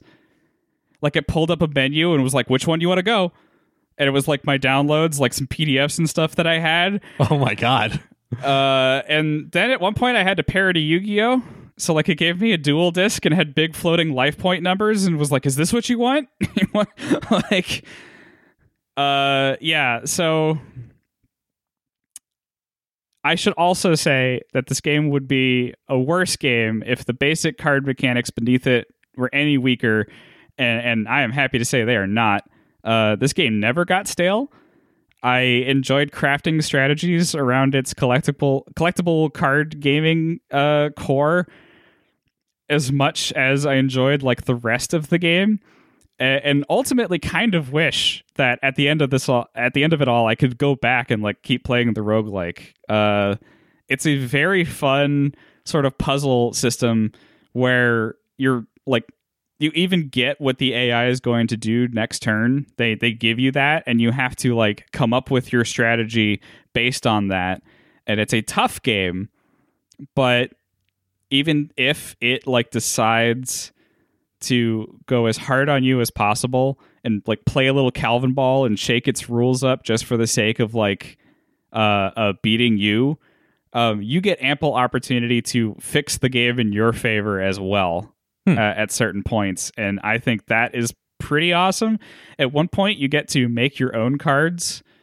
Um, actually, at several points, uh, there's there's different mechanics for making your own cards. Uh, one of them lets you type in whatever you want, and so I was like naming it after friends who are watching me stream it. Uh, and then at another point, it's like a name generator, and uh, I just have to give shout outs to my children. Uh, Doctor Shoot You and uh, Big Toot 2000 was the other one. Uh, super good cards. Glad I had them. Glad I made them. I, I, man, honestly, if I hadn't only completed it so close to when we were doing this, I think I might have ended up higher on my list. The the things that it does on like an Undertale scale of just like pulling the curtain back a bit and letting you go, oh shit, at what is happening. It's pretty incredible. And I've I've I played Pony Island. I haven't played the Hex. I feel like I need to now. Um but I feel like Daniel Mullins has something incredibly special going on with his shtick, Mm-hmm. and this game, this game hits real hard with it. I'm looking at the Steam page right now, and it has almost 22,000 reviews at Really? overwhelmingly positive. This game must be doing gangbusters. I hope so. I I really really do. The uh how spooky does it get?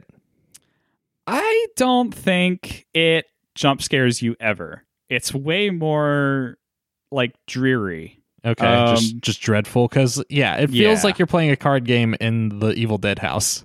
Yes. Um Yeah. Uh there's when you die uh in the Evil Dead house, um there's two big hands that reach out from the darkness and grab at you, but they come at you slow.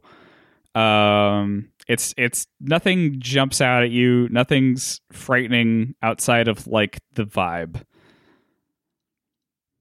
Interesting. It it's a frightening vibe, but it's not like gonna it's not gonna shock you. So yeah. I I have to recommend Inscryption. I have to recommend it to everyone now because I need more people to talk about how weird it gets. Uh and yeah, I I'll be fighting about this game for a while, I think. how long is it? it took me Oh, you know what? I could probably look that up for you, how long it took for me. Um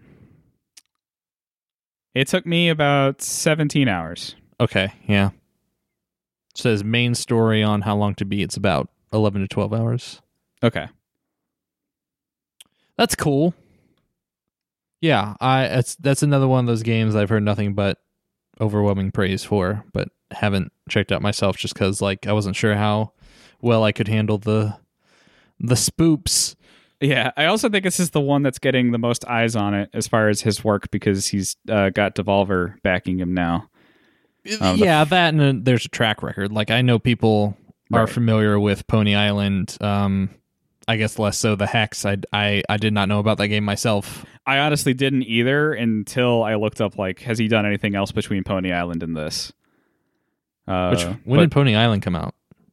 I think it was in college, so It's like 2015 least- or something. uh, 2016. It was when I graduated. Yeah, and then 2018 for the Hex. Right. So yeah, that's a and good. definitely definitely reads like Inscryption took more time because I don't think he's done 3D graphics before. Yeah, And there's a fact, lot, there's a lot of work. There's a lot of art in this. Yeah, I remember.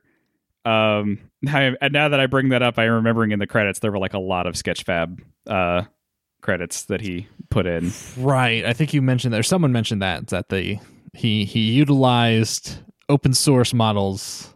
Uh, Quite a bit, yeah, that's but cool. still.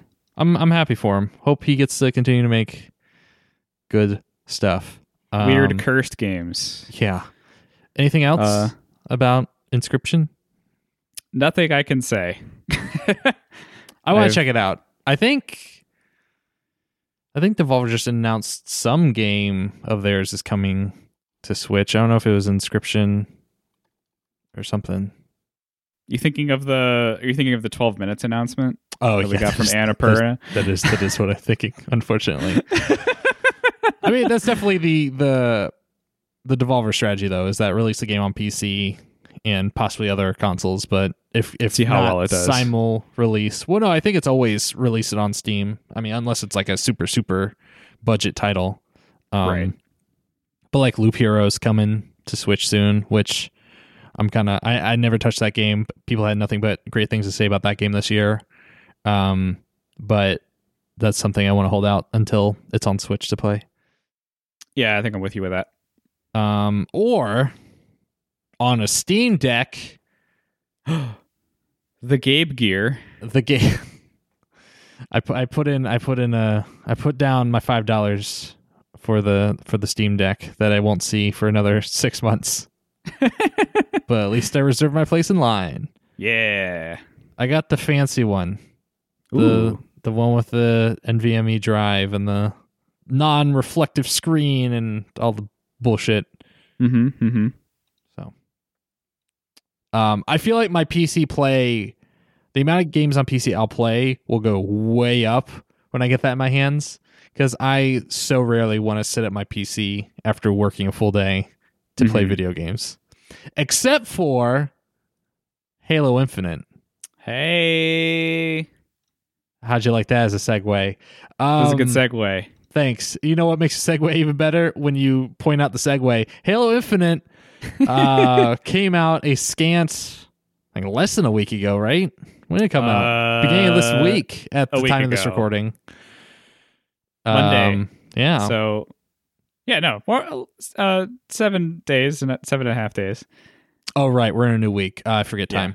Um, Halo Infinite. Halo's back, baby. Halo's back. Master Chief is here. He Except- is. Not yet, because instead it's all the Spartan buddies kicking ass on the field. Yeah, you could pretend to be Master Chief if you want to use the platinum anniversary Spartan skin. That whenever I see someone using that one, I shake my head. I'm like, okay, you want to be Master Chief? I get it. All There are right, so many more interesting armor sets and skins to this game. Um, Halo Infinite. Uh, it's just the multiplayer right now, still in beta. Mhm. Feels great.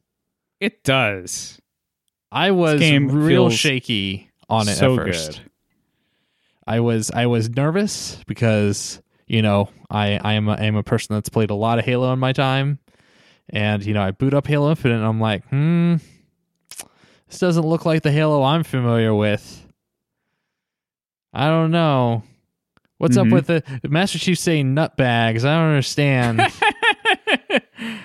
um, but I have I have I have warmed up to it, and I yeah, it's just a, it's just a good feeling Halo. I'm still in that state of like, oh, I wish it had this, or I wish it had that, or I wish it maintained this thing from Halo Three or Halo Reach. But like as time Sure. goes on, I have more and more been like, you know, three four three has been working at this a long time. They have like tried really hard to to do right by Halo after they inherited it from Bungie, and I know there's Boy, been some they. Some ups and downs. It was a really good. I think it was a piece on Polygon or somewhere, but it was like they acknowledged that they did much better with the single player in four than they did with the multiplayer, and then they really knocked the multiplayer out of the park in five than they did with the single player. Um, and now for this one, I think they are trying to satisfy both camps, and it feels like it sounds like, given the impressions people have had with the with the single player they've gotten to play it, sounds like people are really satisfied with this kind of Breath of the Wild Halo, Breath of the Halo. Um, I, I feel like I would be. yeah, it seems cool. I so they just put out the uh this temporary like event they're doing where you can get your samurai Spartan armor or whatever. And the temp game mode they put in is Fiesta, uh, which is game mode I always like. Um and in Fiesta, not only are you randomized weapons, you're also randomized uh equipment. So you get the grappling hook on levels you normally can't pick up or find in the map itself. And please, 343, just make the grappling hook like just make Standard. it- yeah, just make it a game mode where you just always start with the grappling hook because the grappling hook adds so much. You and I need To to do the some game. custom games. Yeah. I'm sure you can do it there. Oh, I'm sure. But like the, you know, being in these kind of like small, there's like a midship style map. It's not stylized that way, but whatever that interior map is, that's symmetrical. That's like a like a UNSC facility. Yeah. Um, having a grappling hook in that is is so good.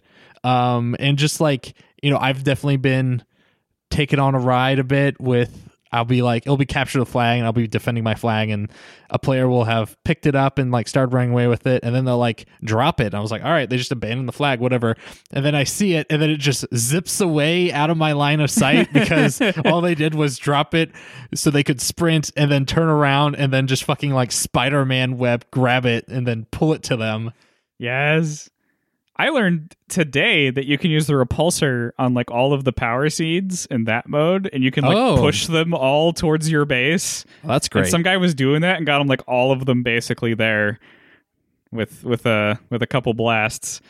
um, we just we just uh, found out that you can take the Razorback, the turretless warthog, colloquially referred to as the homie hog, Of course, and you can drive it by yourself to the enemy base during capture the flag, and then just take the flag. And there's like a equipment like equip slot on the back, like a little hitch that you could just plant stuff on, and you could just plant What? the flag on the back of the homie hog, and then get in the driver's seat and just drive it back to your base.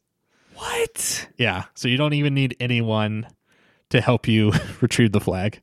That's nuts. I man, yeah. When people say Halo is back, I think the big thing that makes Infinite special is the understanding that previous Halo games were sort of built on their tricks and uh, like the the little the little things that you would know that would make you slightly better than other players. And I'm not going to say like you know that's the entire foundation of Halo multiplayer, but it was the foundation of the various communities that I would play with.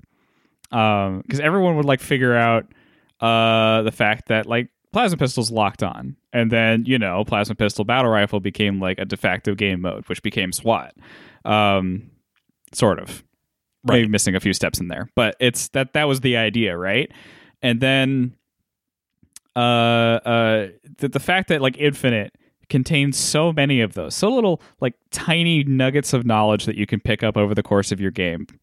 And you know i've said it before like learning is fun that is the essence of fun is like always having something new to try always having you know a little snippet of like something that you know kind of light ups your brain with new ideas i can see infinite's longevity being pretty substantial uh, I think they just need to Infinite, s- almost. Almost. Uh, I think they just need to stick the landing with regards to their customization because that's currently the biggest pain point.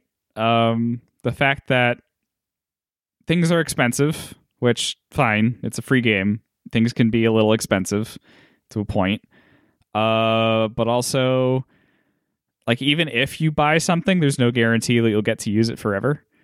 Um, and I'm not saying that as like it goes away, but if you want, if you buy this color palette, it only works on certain armors.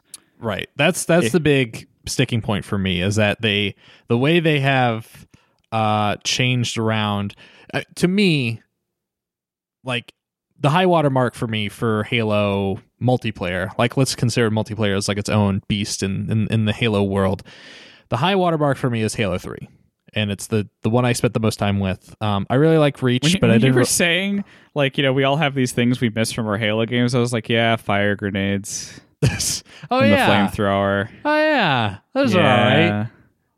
Um, though they do have Anyway. those electric shock grenades in this one. Those are those yeah, are pretty that, that kind of does the trick, and the um, Um, the Ravager creates Ravager. like a big area of effect. yeah.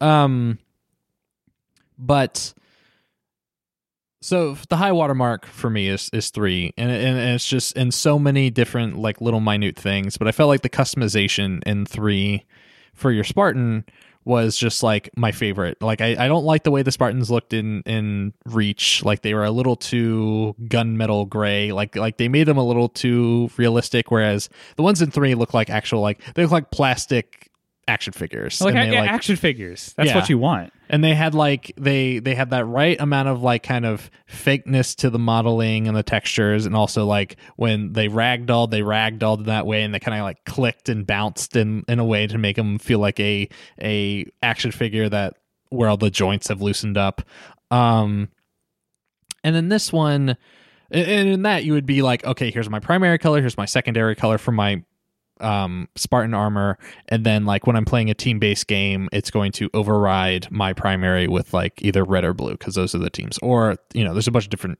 team colors, but red and blue are the big ones.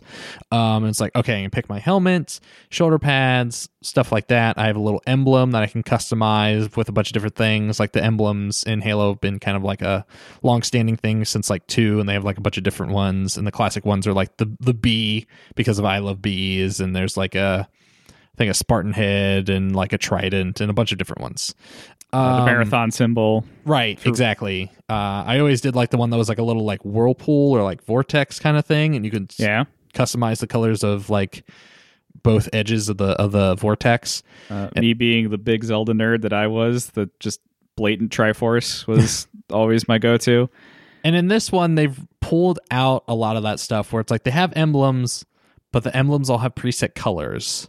Mhm. Um, and you can like, and they have like a bunch of different alternate colors you can choose from, but you can't like get down to the nitty gritty of like, all right, I want this part of the emblem to be this color and this part of the emblem to be that color. And then they also have Spartan colors, but like you said, there there are what they call armor cores, and you unlock different armor cores and certain uh helmet vari- variants and armor colors per core. And yeah, and the color Yeah. palettes are not like I want this to be red, I want this to be blue. It's like we've got it all figured out for you. Right. They had like a HCS, which I think is like an esports team that they were just giving away for free to people s- playing on opening weekend. And it's like this kind of white. It's like, it's fucking the American flag colors. It's like a white base, bright white with like primary red, primary blue as like accents. But you don't pick where the accents go. And they sometimes change per different armor core. And so they have like, and like right now, the, the season's battle pass is like all Halo Reach theme. So it's like Noble Team, like Battle of Reach kind of stuff. So you like unlock a bunch of different uh like armor color variants for different uh members of Noble Team. So it's like here's Noble Primary or whatever, and it's like the blue from the player character, and here's one from like George's character where it's like that kind of like olive green with like navy blue accents or whatever. And So it's a system that seems like it was intended to give you a lot of customization options, but has ultimately yielded basically none. yeah. It, it, Uh, it, a lot it of these guys look the same. it feels it's it, it's so dumb for me to make a, such a big deal about this but it just feels so restrictive and i understand that they need to monetize the game and i'm not you know there's business reasons for that you know and they had to design around that you know I, they they need a big player base and like to have a big player base nowadays you need a free to play game. So they have to monetize the game in, in other ways. And you know having monetizing halo with free to play microtransactions probably going to make them way more money than if they were just selling this out of the box for $60 like there's Yeah. prob probably no denying that. But i would love something more like i don't know like have a primary color slot and a secondary color slot and make me i don't know pay for the individual colors or something Yeah. Something like that. I that. would pay to make a custom palette. Yeah. I would pay for patterns. I would pay for like an emblem that I can design or, or at least like color. Um, I I would pay for an armor core, or, or I would I would pay for a chest piece, shoulders, arms, legs, helmet, helmet attachments. I I do not want to pay for anything right now because there's a chance like if I want a different color down the line that it like won't work. Yeah. Um, but at the very least, it's very easy to switch between your armor cores because you kind of have like an armor hall and it shows them all lined up. So it's like, okay, I'm going to customize this armor core. You know, you have like the, you have, what's this? The suit's called like Mjolnir, right? It's like Mjolnir Mark 7 or whatever. And then you have like Mjolnir Mark 5B, which is the Halo Reach armor. And it's like you can customize those individually and then save those changes. And then if you just want to switch between one or the other, it's just simply go back into that menu and switch out. If you could find the menus, because let me tell you, These menus are bad. this menus real bad. User experience is poor. I and you know, I, I guess it's like early launch bugginess mostly, but like the fact that getting into a group is hit or miss, not necessarily like you know whether or not you've made it, but how it appears to everyone else. Like, are you in the group? I don't know. It says I am. Yeah. Am I? It doesn't say you are am i. Like weird shit like that. Uh, just kind of lends to the to the to the I guess it definitely being more of a beta than we thought. Yeah. Um, I'm just saying it could use a little more time in the oven. Yeah, Uh, I just and and and again, like not trying to be overly nostalgic about previous Halos, but it just feels like these were problems solved like Yes. a decade plus ago. We had lobbies. We knew how that worked. right? And like it was streamlined, it was simple. Like you knew everyone that was in because like right now, like they have this kind of fire team concept where it's like you're in your fire team and you'll only ever at any one point see yourself and three other Spartans, even Right. if the group that you're in has more than that. And it's like that that like you're purposely hiding information that like and I can go into a sub menu and see a list of everyone's in the fire team, but like why is that not the most pertinent surfaced information? Even if the fact that you have like I don't know seven people and you go into a big team battle, you might get two people in one squad of four, two people in a different squad of four, and then the other three in, a, in another squad of four. Yeah. um, which feels like not perfectly thought out. It would be um, more frustrating if those squads that you see on the loading screen mattered at all, which they don't in big team Yeah. battle. Yeah. Um, this is this is us complaining a lot about Halo Infinite because we love Halo and we love the direction this is going. It's so fun. I haven't been able to put it down. Yeah. Um, I've already put 24 hours into it in the past week. uh, and and how much money, Dylan? Uh, $60. There you go. Yep. So yeah, we're we're enjoying it. We're having a grand old time. Uh, just need it to clean up a bit. You know. Yeah, and I mean, and some of these they don't even need to change, right? Like some of the stuff about the armor stuff, like whatever, I can I can get over myself, and I feel like you know developers get enough crap about this kind of stuff, and like whatever subreddits or Twitter threads or wherever the hell else, you know, getting angry emails in their inbox about random shit, and it's like Oh yeah. it's their game. They can do what they want with it.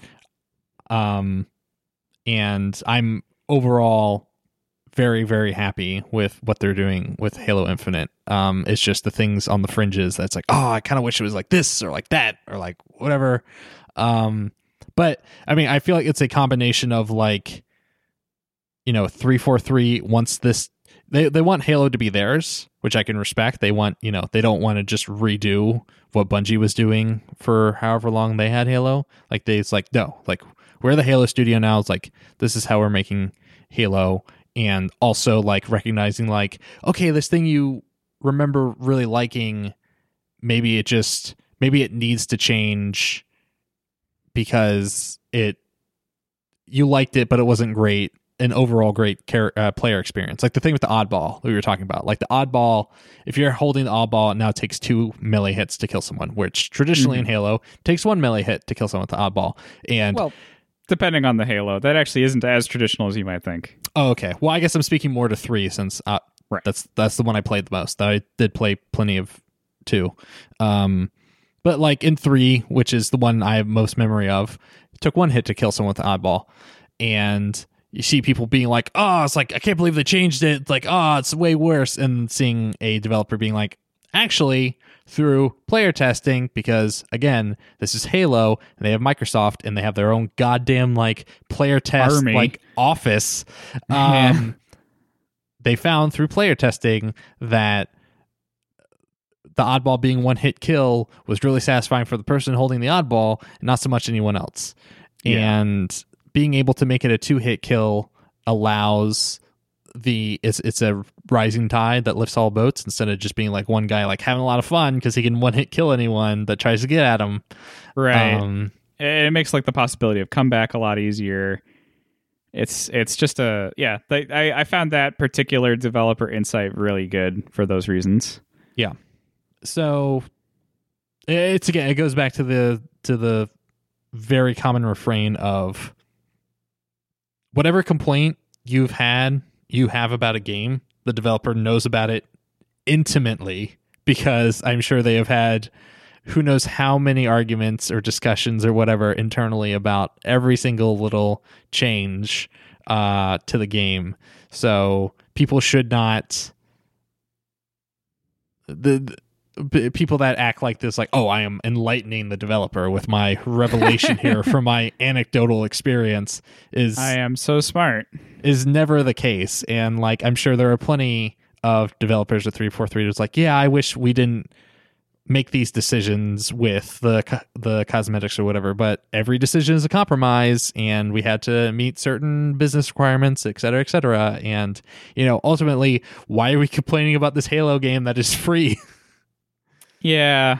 because it's Yeah, free yeah. halo You know, I just like I just want to look nice, you know? I just want to look, look nice and not have to worry about could I be looking better. well let me tell you for 800 credits for 800 spartan bucks you can get this scarlet red that looks real nice and looks a lot like the scarlet i would use in halo 3 so i'm pretty happy right now I I bet you are. It sounds like you're doing great over there with your Yeah. with your red. With your nice red. My nice red Well, Halo's good though. halo's I'm looking good forward to where it goes from here. Yeah, I am too. Um, Alex, we are once again going very long. Um, I think Man, we, we just have so on much to say about video games. yeah, it's weird. It's almost like we haven't said much about video games over the course of the year, and they're like, ah, let's do an end of the year thing. Surely that won't take long. Let's. and what say you? What say we? End on this next game, and then take another ep for the final three or, or four or five or whatever. five, yeah. Does that does that sound amicable to you or I think so. okay? I can do that. I could talk about this next game. All right, what's this next game? Well, you might have heard of it. It's a little something called Outer Wilds. Oh no. Maybe it, Uh. it appeared on a on a list before. Oh no. Thought I escaped this. What's that? It's back. Oh Well- no. How how could it be back? Oh, it turns out they made an expansion for our our dear old friend Outer Wilds. And Right. uh it's really goddamn good. I, I mean, look, Outer Wilds is really goddamn good. And to the point where like I was I was moved. I wouldn't talk about anything else for like a month. Uh, you know, I thought about it constantly. I still listened to the soundtrack. Like it was I was skeptical even going into this. I was pretty sure a DLC, an expansion, wouldn't live up to uh what I loved already about this game. Um but no, I'm pretty sure now the game is not complete without the expansion. And in a lot of ways the expansion might be even better. Uh just things that it does, things that it creates. I I with one sticking point that Aha. we'll get to. Uh-huh. But let me let me just say that I think it's awesome that they found a way to do this while also uh, building it so seamlessly into the world, uh, building it so seamlessly into the lore, and and the mechanics, the puzzle system. Because getting to the DLC itself is a puzzle. You get a hint, which is that there is a new exhibit at the museum, and that's it you go to the museum to find that oh this new exhibit is about this new satellite that we have this hubble space telescope thing essentially that's been taking pictures man that's cool where can i find these pictures? Oh we have like a satellite receiving station on the other side of Timber Hearth the planet. Um, you go there and there's like a couple pictures printed out that has like some some markings on them uh, and like a recording of someone like you know commenting on like some of the pictures that they've gotten. And the last thing in that recording is is this guy going like oh that that can't be right. So like okay one of these pictures is weird uh we go and look and yeah uh there's one of them where all of the planets are accounted for you can see them all encircling the sun except the sun has a really big shadow over it What? the painting, sorry, the picture has a number on it that I guess is like the degrees of the rotation of the satellite when this was taken. So you can now fly out to the satellite and basically wait by it for that number to pop up. and then yeah, you can see the shadow. And so you do what any good Outer Wilds player is is bound to do, and You you fly right into the sun. you fly right into that shadow, baby. and and so here's where I mean, Outer Wilds, if it knows one thing, it knows how to capitalize on its wow moments. And you fly at the shadow and you get close enough and you pass through I guess what had to be some kind of cloaking device. And it's it's an entire like spaceship right? And this is extremely foreign to you in Outer Wilds. I there's nothing else like this. You know, there's other ships, but you know, those creatures are all dead.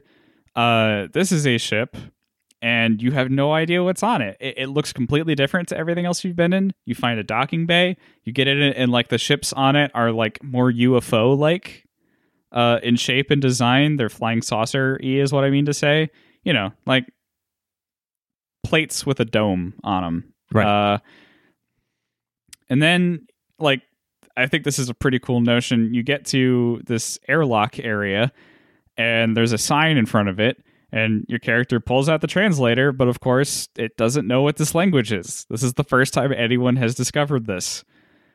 Uh, and you learn just through like trial and error like okay what can i do right here with my mechanics that i have available to me this game doesn't add anything mechanically it's it's everything that your character has been able to do is all they're ever able to do and you find through some trial and error that your flashlight is what powers a lot of these things their systems are based on light uh, so if you shine your light at these orbs, they glow green and things happen. Namely, this airlock opens and you're in a dark, like wooden cabin kind of looking room.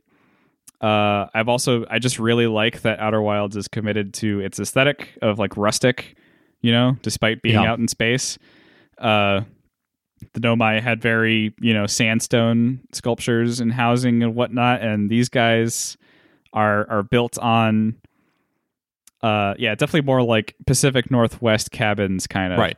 You you Um, mentioned you mentioned uh, like frontiersman stuff for Inscryption. I feel like that also applies to this. Yes, uh, very much so. Uh, yeah, and then you come across across this platform that it kind of funnels you onto, and there's a switch, and you hit the switch, and it's another massive wow moment. You get dropped out of this cabin onto a river, and then as soon as you kind of float a bit past this canyon, you get a view of this entire interior because the interior is a ring world like halo Oh, um, so you were talking about this tweet that you found where someone said like you know they can't play the dlc without getting nauseous and i could see it because if you could imagine uh walking around on the halo but the halo's like outer wild scale so you can see the entire thing right. from wherever you are And also, Uh, there's white water rafting throughout the entirety of the of the Halo. There's a river running through the whole thing. And and what you get from this point on is basically an experience you're not really going back to any of the other planets. Um, if you've beaten the game already, like I have, and you're just doing this DLC, uh, you're flying immediately to the ship, which luckily at this point the game has given you a system where you can go into your rumor mode and select a anything. So if you've found what's called the stranger, um, you can now select the stranger and your ship will like autopilot to it easily. That's what I Um, wanted. I just needed something Yeah, like they've that. added that to the game now. Jesus fucking Christ. uh, yeah, well, because otherwise you would have to fly out to the satellite and wait for it to show up, which wouldn't afford you a ton of time to do anything. Right. Um, and the stranger is a pretty cool microcosm of a lot of other Outer Wilds mechanics, um, namely just how like other planets uh, change over time, and visiting them at certain times changes things. You know that that might make exploration to certain things easier or harder, depending on how you approach it. Uh, and your knowledge as well, you know, also affects how well you can explore the damn place. Uh, so for instance there's a big dam that's keeping the river from overflowing and uh, at a certain point no matter what uh, the dam will break and the river will flood and that provides access to some areas more easily than others. It also does some other things that we will touch on. But you go from there and you're you're exploring, you're finding out about these new people, these strangers, which look like a combination of like owls and deer antler with deer antlers, but they walk upright with like scaly lizard-like appendages. Um they don't have a spoken language like the uh, Nomai do. Um, they seem to have a written one, but they don't really talk. Um, they record image. They have slideshows that you can go through. Uh, that's how you find out most of your information. And they uh, they're they're far more spiritual, but they are in their own way. They have like their own religion that isn't so centered on the eye of the universe, quite like the Nomais was they uh yeah it's it's very strange. And, and this game this expansion warns you right off the bat also i should say that uh this gets scarier than than base outer wilds which is really funny because that's almost like you know uh you know you've been playing against your buddy in a fighting game for a while and uh you know, it's been really tough and you just like barely squeak out a win. And now he's like, well, I'm going to start going easy. I'm going to stop going easy on you. yeah, there's some parts of Outer Wilds that's pretty spooky.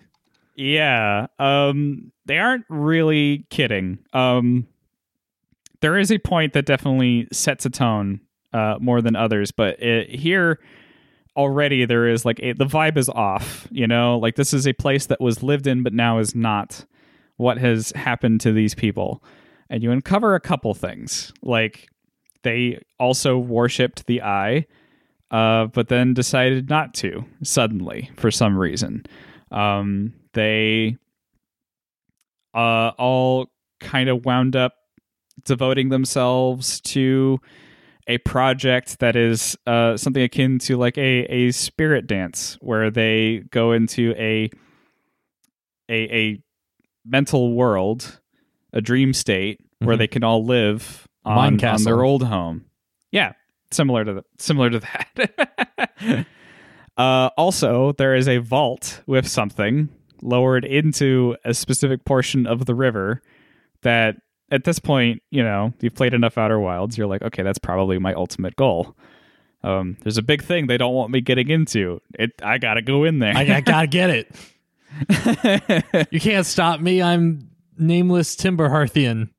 Yeah. Um. People call you that. I I think fans call you the hatchling because ah. that's what other people refer to you as. You don't. You aren't named, but you are like the youngest. The Hatchimal. Um. Yeah. I think one of the coolest things that demonstrates how this game only plays with its existing mechanics is you could always sleep by fires, right?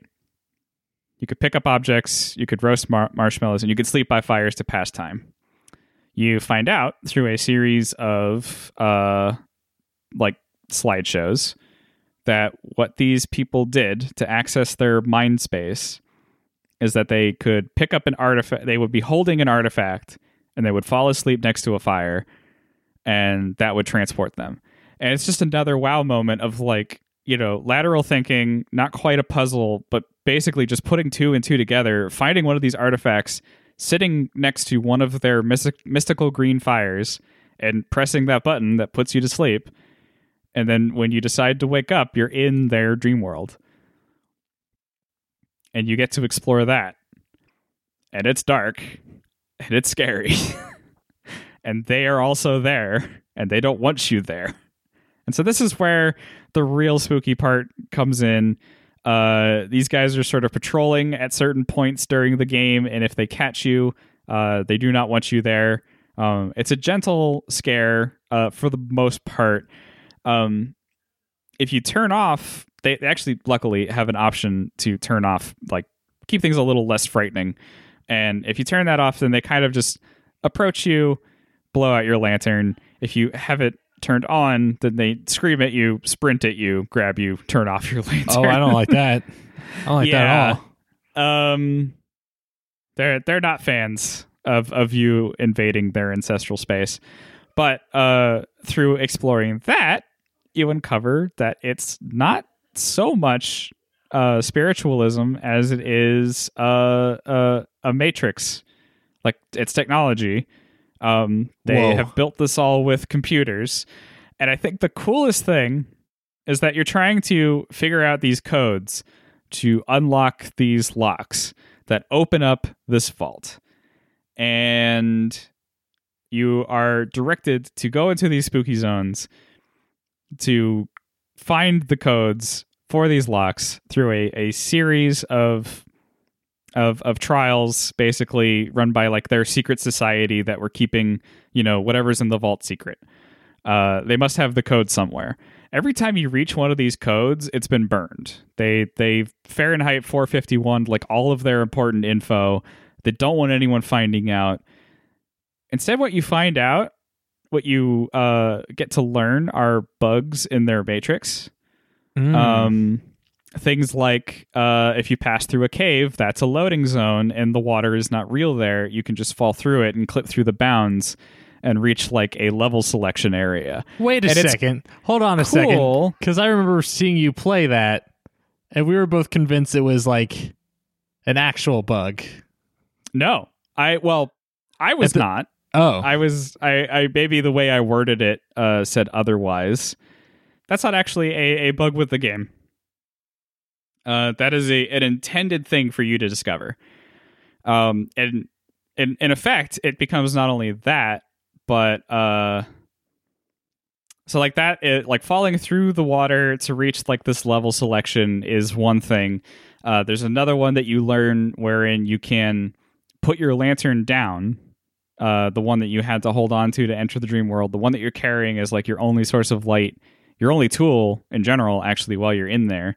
Uh, you can put it down and walk away from it, and at a certain distance, um, the the lantern basically provides like the the the texturing for everything in this world. And once Mm. you're out of it, you like see the wireframe essentially, the big blue glowy bits. interesting. Um, and so, uh, you could use that to like discover hidden platforms that make reaching certain areas a whole lot easier.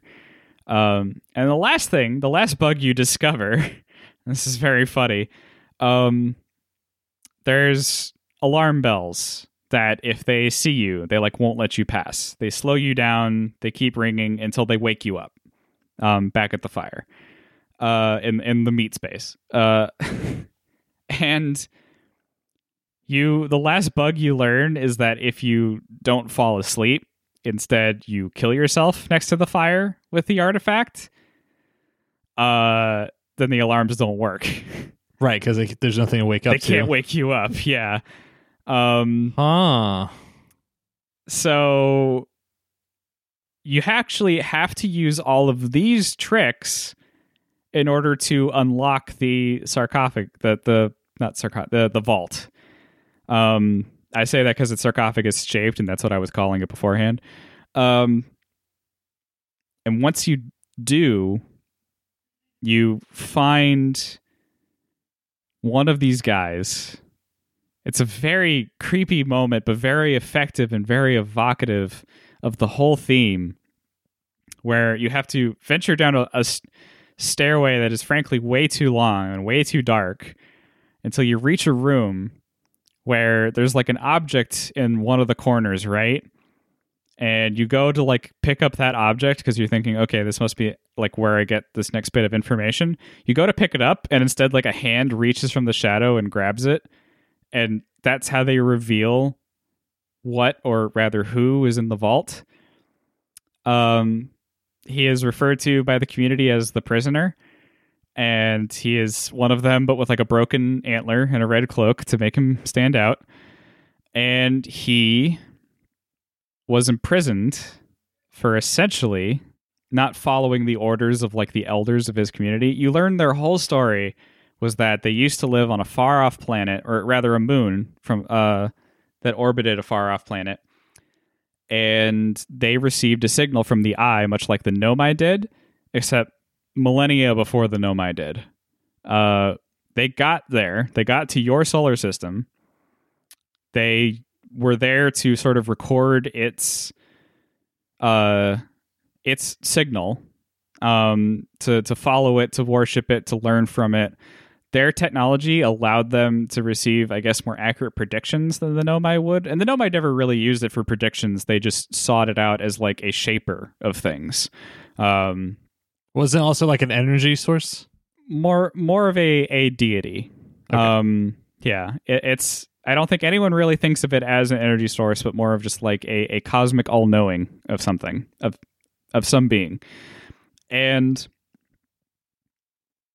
these guys have something that can essentially read it and and tell the future. They, their technology operates by light, and there's something that suggests that like the eye's light shone onto them and interpreted it as data and they understood through their readings that the eye was going to eventually end the universe, turn everything to dust, uh, kill all life, all planets, everything, regardless of of where and who and why. Um, and so that caused them to hate it. That's why there's like a Church of the Eye that's burnt down. It's why uh, there, there's a whole lot going on with it, and and they they completely turn on it and then they even build like a signal blocker that keeps the eye's signal from reaching anyone else. They don't want anyone else hearing about this thing. I want to hear it worshiping it. It's like that it's total denial, right? And someone made a pretty interesting point about how if Outer Wilds is about anything, it's about the stages of grief. And it's like the acceptance that you go through at the end of the game, knowing that this is just how things are now. Um, and and these guys, the the progenitor progenitor race, before everything else, are the first stage, right? They're they're like you know absolute denial. This this can't be real. We're not living with this. We're gonna go live in our fantasy world, and and shut out everything else. What the prisoner did was turn off the signal blocker for like a minute.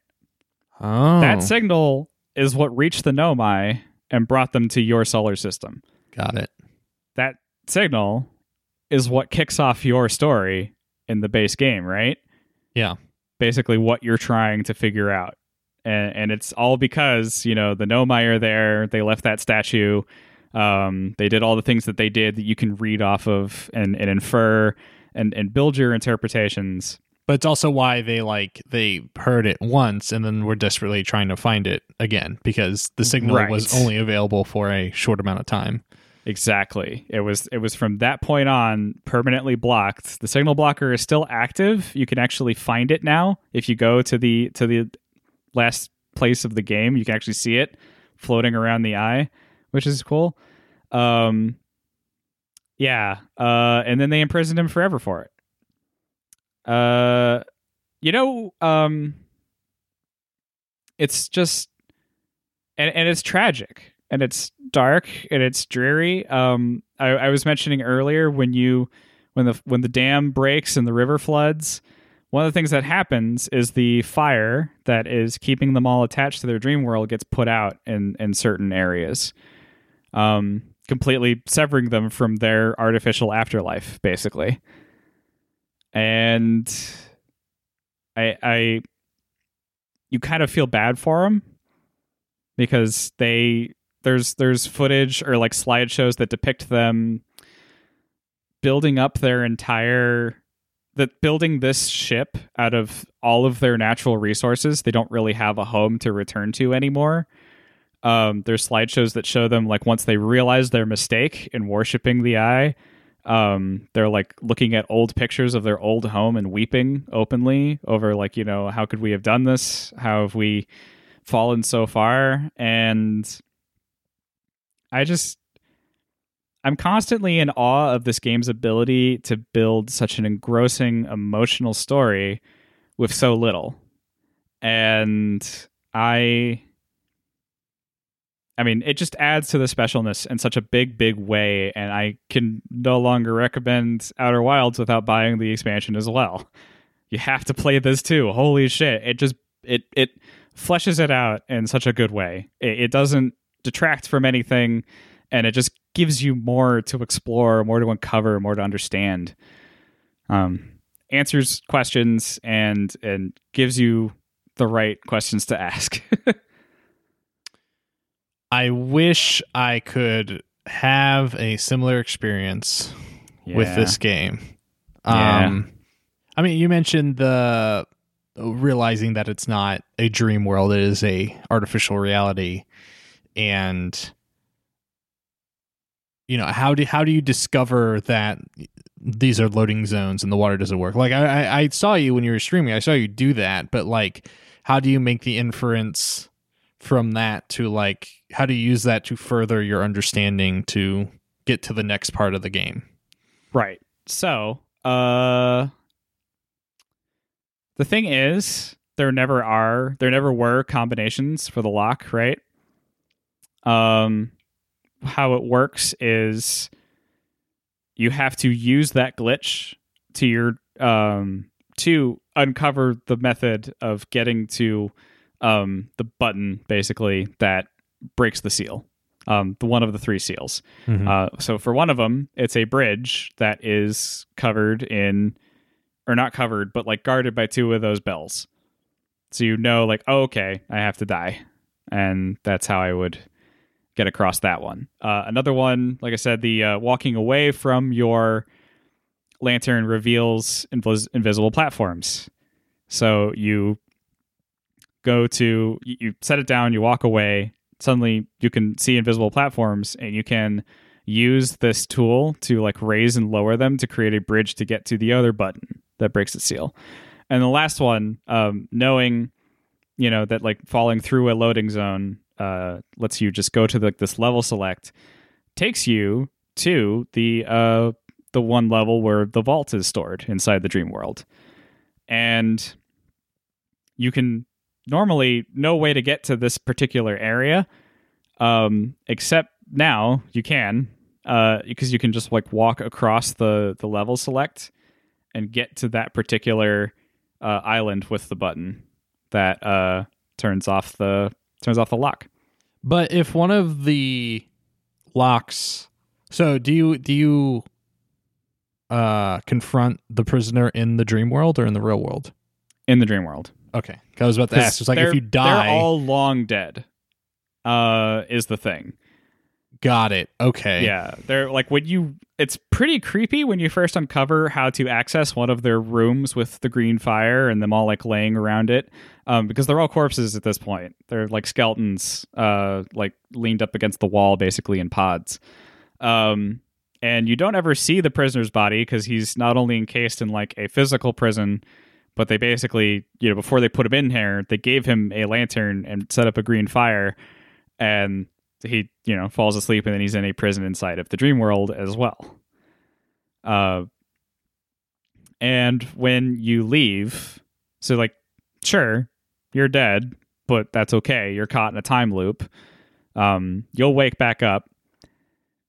What you're getting at is since the ending with the eye building its uh, new world off of your understanding, your consciousness, and surrounding you with the friends that you've made along the way, uh, it does change the ending so that he is there. The stranger is there, and you can talk to him, and you can get him to join the music and be a part of the new world that you build, Hmm. which also changes like the the ending art that you get. Um, it shows some new aliens have shown up to keep the other ones company. Uh, and it's also i I, I should also say there's there's a great bit where you talk to him about this, and at first he's apprehensive. He's like, "My people, you know, were too scared of the truth," and I fear that it may have been our doing that caused a great, you know, uh, tragedy across many universes, perhaps. Um, that that almost created a great tragedy across the universe. Uh, what do you you know? Do you want me to be a part of this? Like I I don't know if I can make that call, and you can choose, you know, whether or not you know, like no, you've you've done enough. Thank you, uh, or yes, you know, join us. Make beautiful music. Make a beautiful planet. I guess what I was asking about before is, you know, with with the example of like being able to see the wireframes if you walk far and away fr- enough from Oh, the sorry. from the fire. is like how do you is there does the game ever communicate the information to you or do you just accidentally discover it? Is that the only way Oh, oh, to progress? Yeah. Um. Sorry. Yeah. You you do have to like beat a uh a a stealth section at the end of every stealth section. One of the horror bits, which is like I said, this is maybe like the one sticking point is that like it's often very scary, uh, cripplingly cripplingly so, and the stealth can be kind of wonky at times. Uh, especially like at a certain point when you know you, you don't like know where you're going and you can't really use your light because it makes them see you uh, as easily as you know not as easily as you can see other things um and uh so you have to actually make it to where you're told the codes will be before you reach like a a slide reel that's essentially a bug report Got it. Okay. So so instead of a code, you're given information to progress to. right Okay. Yeah. Which is is is cool. The fact that like the codes are all red herrings, and instead you have to use your knowledge, like the rest of the game asked you to do. Right. Yeah. Wished I liked it, man. yeah, I mean, yeah, I do too. it's it's. I feel like I've I've said my piece on these games. It's, it, these aren't games that I want to dislike. It's it's for some reason my brain does not work with the way like like everything you're saying sounds fantastic and like I feel like if given enough time I would be like really down for it but similar to 12 minutes that I mentioned last time it's that that that progression of like I okay I get a single chance of like trying this and if I fail I have to start over. And then in this DLC it sounds like it's a little different because you know if you fail you just start back at the beginning inside the ship inside the ring world and then you just go back to sleep and If if you fail the stealth sections, yes, Right, inside so- the dream world. so it's a little more forgiving. And i think i remember you mentioning that like while the game does restart at the end of 22 minutes or whatever the usual loop is it's i guess i guess i guess it doesn't matter mechanically. But narratively you said that technically the ship goes out of the your solar system. Like you're not affected by the the supernova that destroys your solar system. So yeah, you are. Um, actually, it's kind of funny. That is the thing that ends up destroying the dam. Uh, the ship like shaking when it's deploying its solar sails to get out of there, um, to avoid the supernova.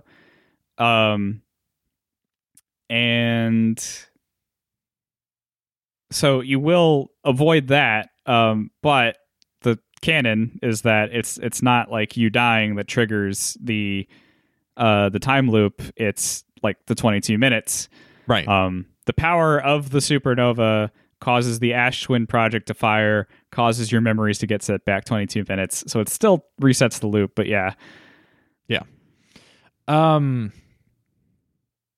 Yeah, but uh, again, like that that kind of repetitiveness of like having to try and fail. It's like okay, in order to try a successive time, I have to I'll have died, or you know, in the case of like the you know the white hole, it's like oh I'm spat out on this other side of the solar system, and I'm on my ship. I'm just in my spacesuit, and it's like okay, well this this run is basically over because there's no way to me to get back to the point I was at to try again.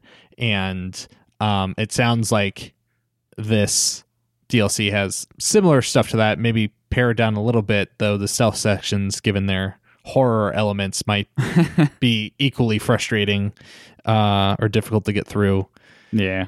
and yeah I, I definitely turned reduced frights off after a couple tries. I was like tired of feeling like a coward, which I am here and there. uh-huh um but yeah no I'm glad i'm glad that outer wilds continues to deliver on the hits i just wish i could grok with it at all yeah, I feel that. Um, I get it. I Yeah. really do. But yeah, it's man, what a game. well great i'm happy i'm happy i wonder if they do anything else with it you think like an outer wilds 2 is the thing that would ever exist I'd buy it in a heartbeat. I like again. I'm still sort of worried that they'd be able to deliver on that premise. Um, honest, obviously, this gives me more hope that they can consistently, but uh, we'll see. Yeah, and also this game was like how many years in development? It was like six or something because it was like a Fig kickstarted. Well, excuse me, it was a Fig crowd-funded project at first, I Yeah. believe. Something Um, like that. Well, now they have the foundation at least Right. to build off of if they're going to keep doing stuff like this. Uh, I had a friend who was like, "Yeah, like they should just keep making these like every year, like a different expansion or something." Oh yeah, every year, one a year. I I don't know. I I I am not sure how to feel about that. I mean, this was a two year project, so we'll see. But Yeah. I would also be curious to see what else they come up with. I'm sure some of these ideas were also pitched when they were first when they were making the core game, and some of the stuff might have been Ah. like from the cutting room floor. okay, yeah, Um, that makes sense. I- I'm not speaking from any knowledge. I just um like two years is a long time relatively, but it's shorter than the previous game, and part of me feels like it would make sense if some of these new systems they added weren't designed from whole cloth the second the previous game ended. Be like, hey, what about that like, you know, AR simulation thing? Let's go back and think about that or whatever. Like how would that how could we incorporate that into the base game? Yeah, yeah, that's true. All right. Well, that's Outer Wilds hyphen Echoes of the Eye, and um, so that's the seventh game we talked about today, and we still have five more to go. So Holy I guess moly! I guess we'll do another episode. Um, I guess we will. I guess we will. Fortunately, less games next time, so Yes. take It'll less time to talk about.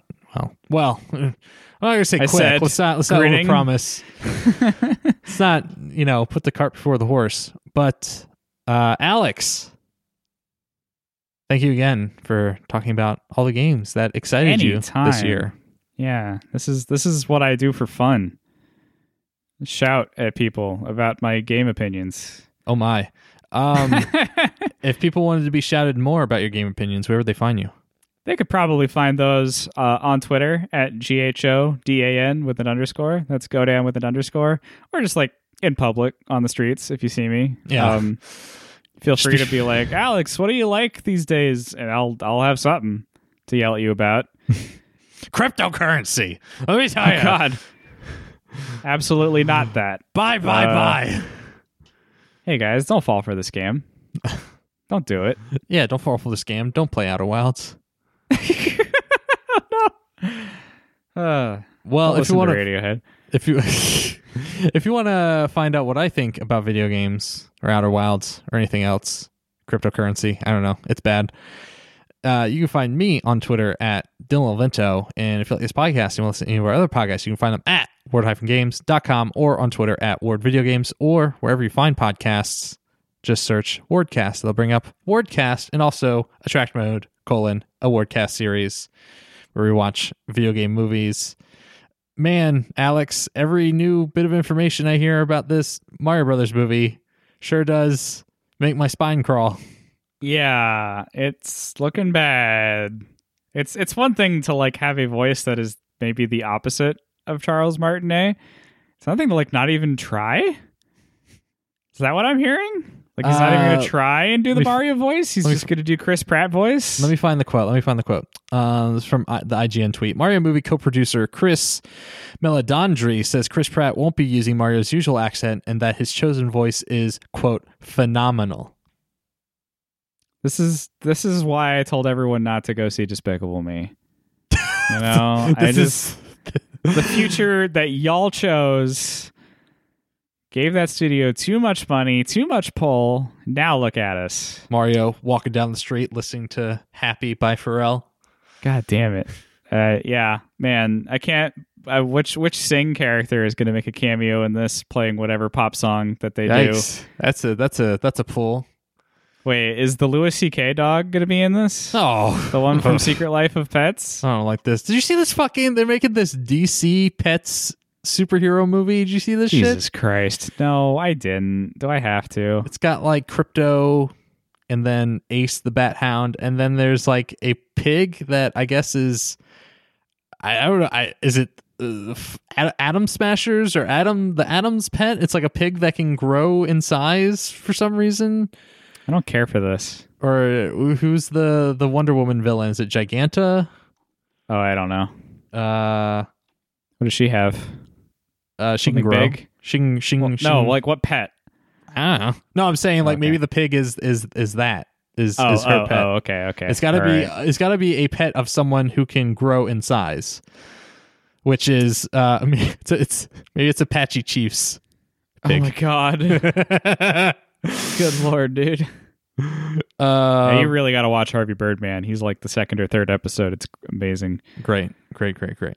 Um, but yeah, that's us. Check out our podcasts and other such uh, uh fineries at word-games.com. Or wherever you find podcasts. Yeah. All right, bye, Alex. Goodbye. Bye bye.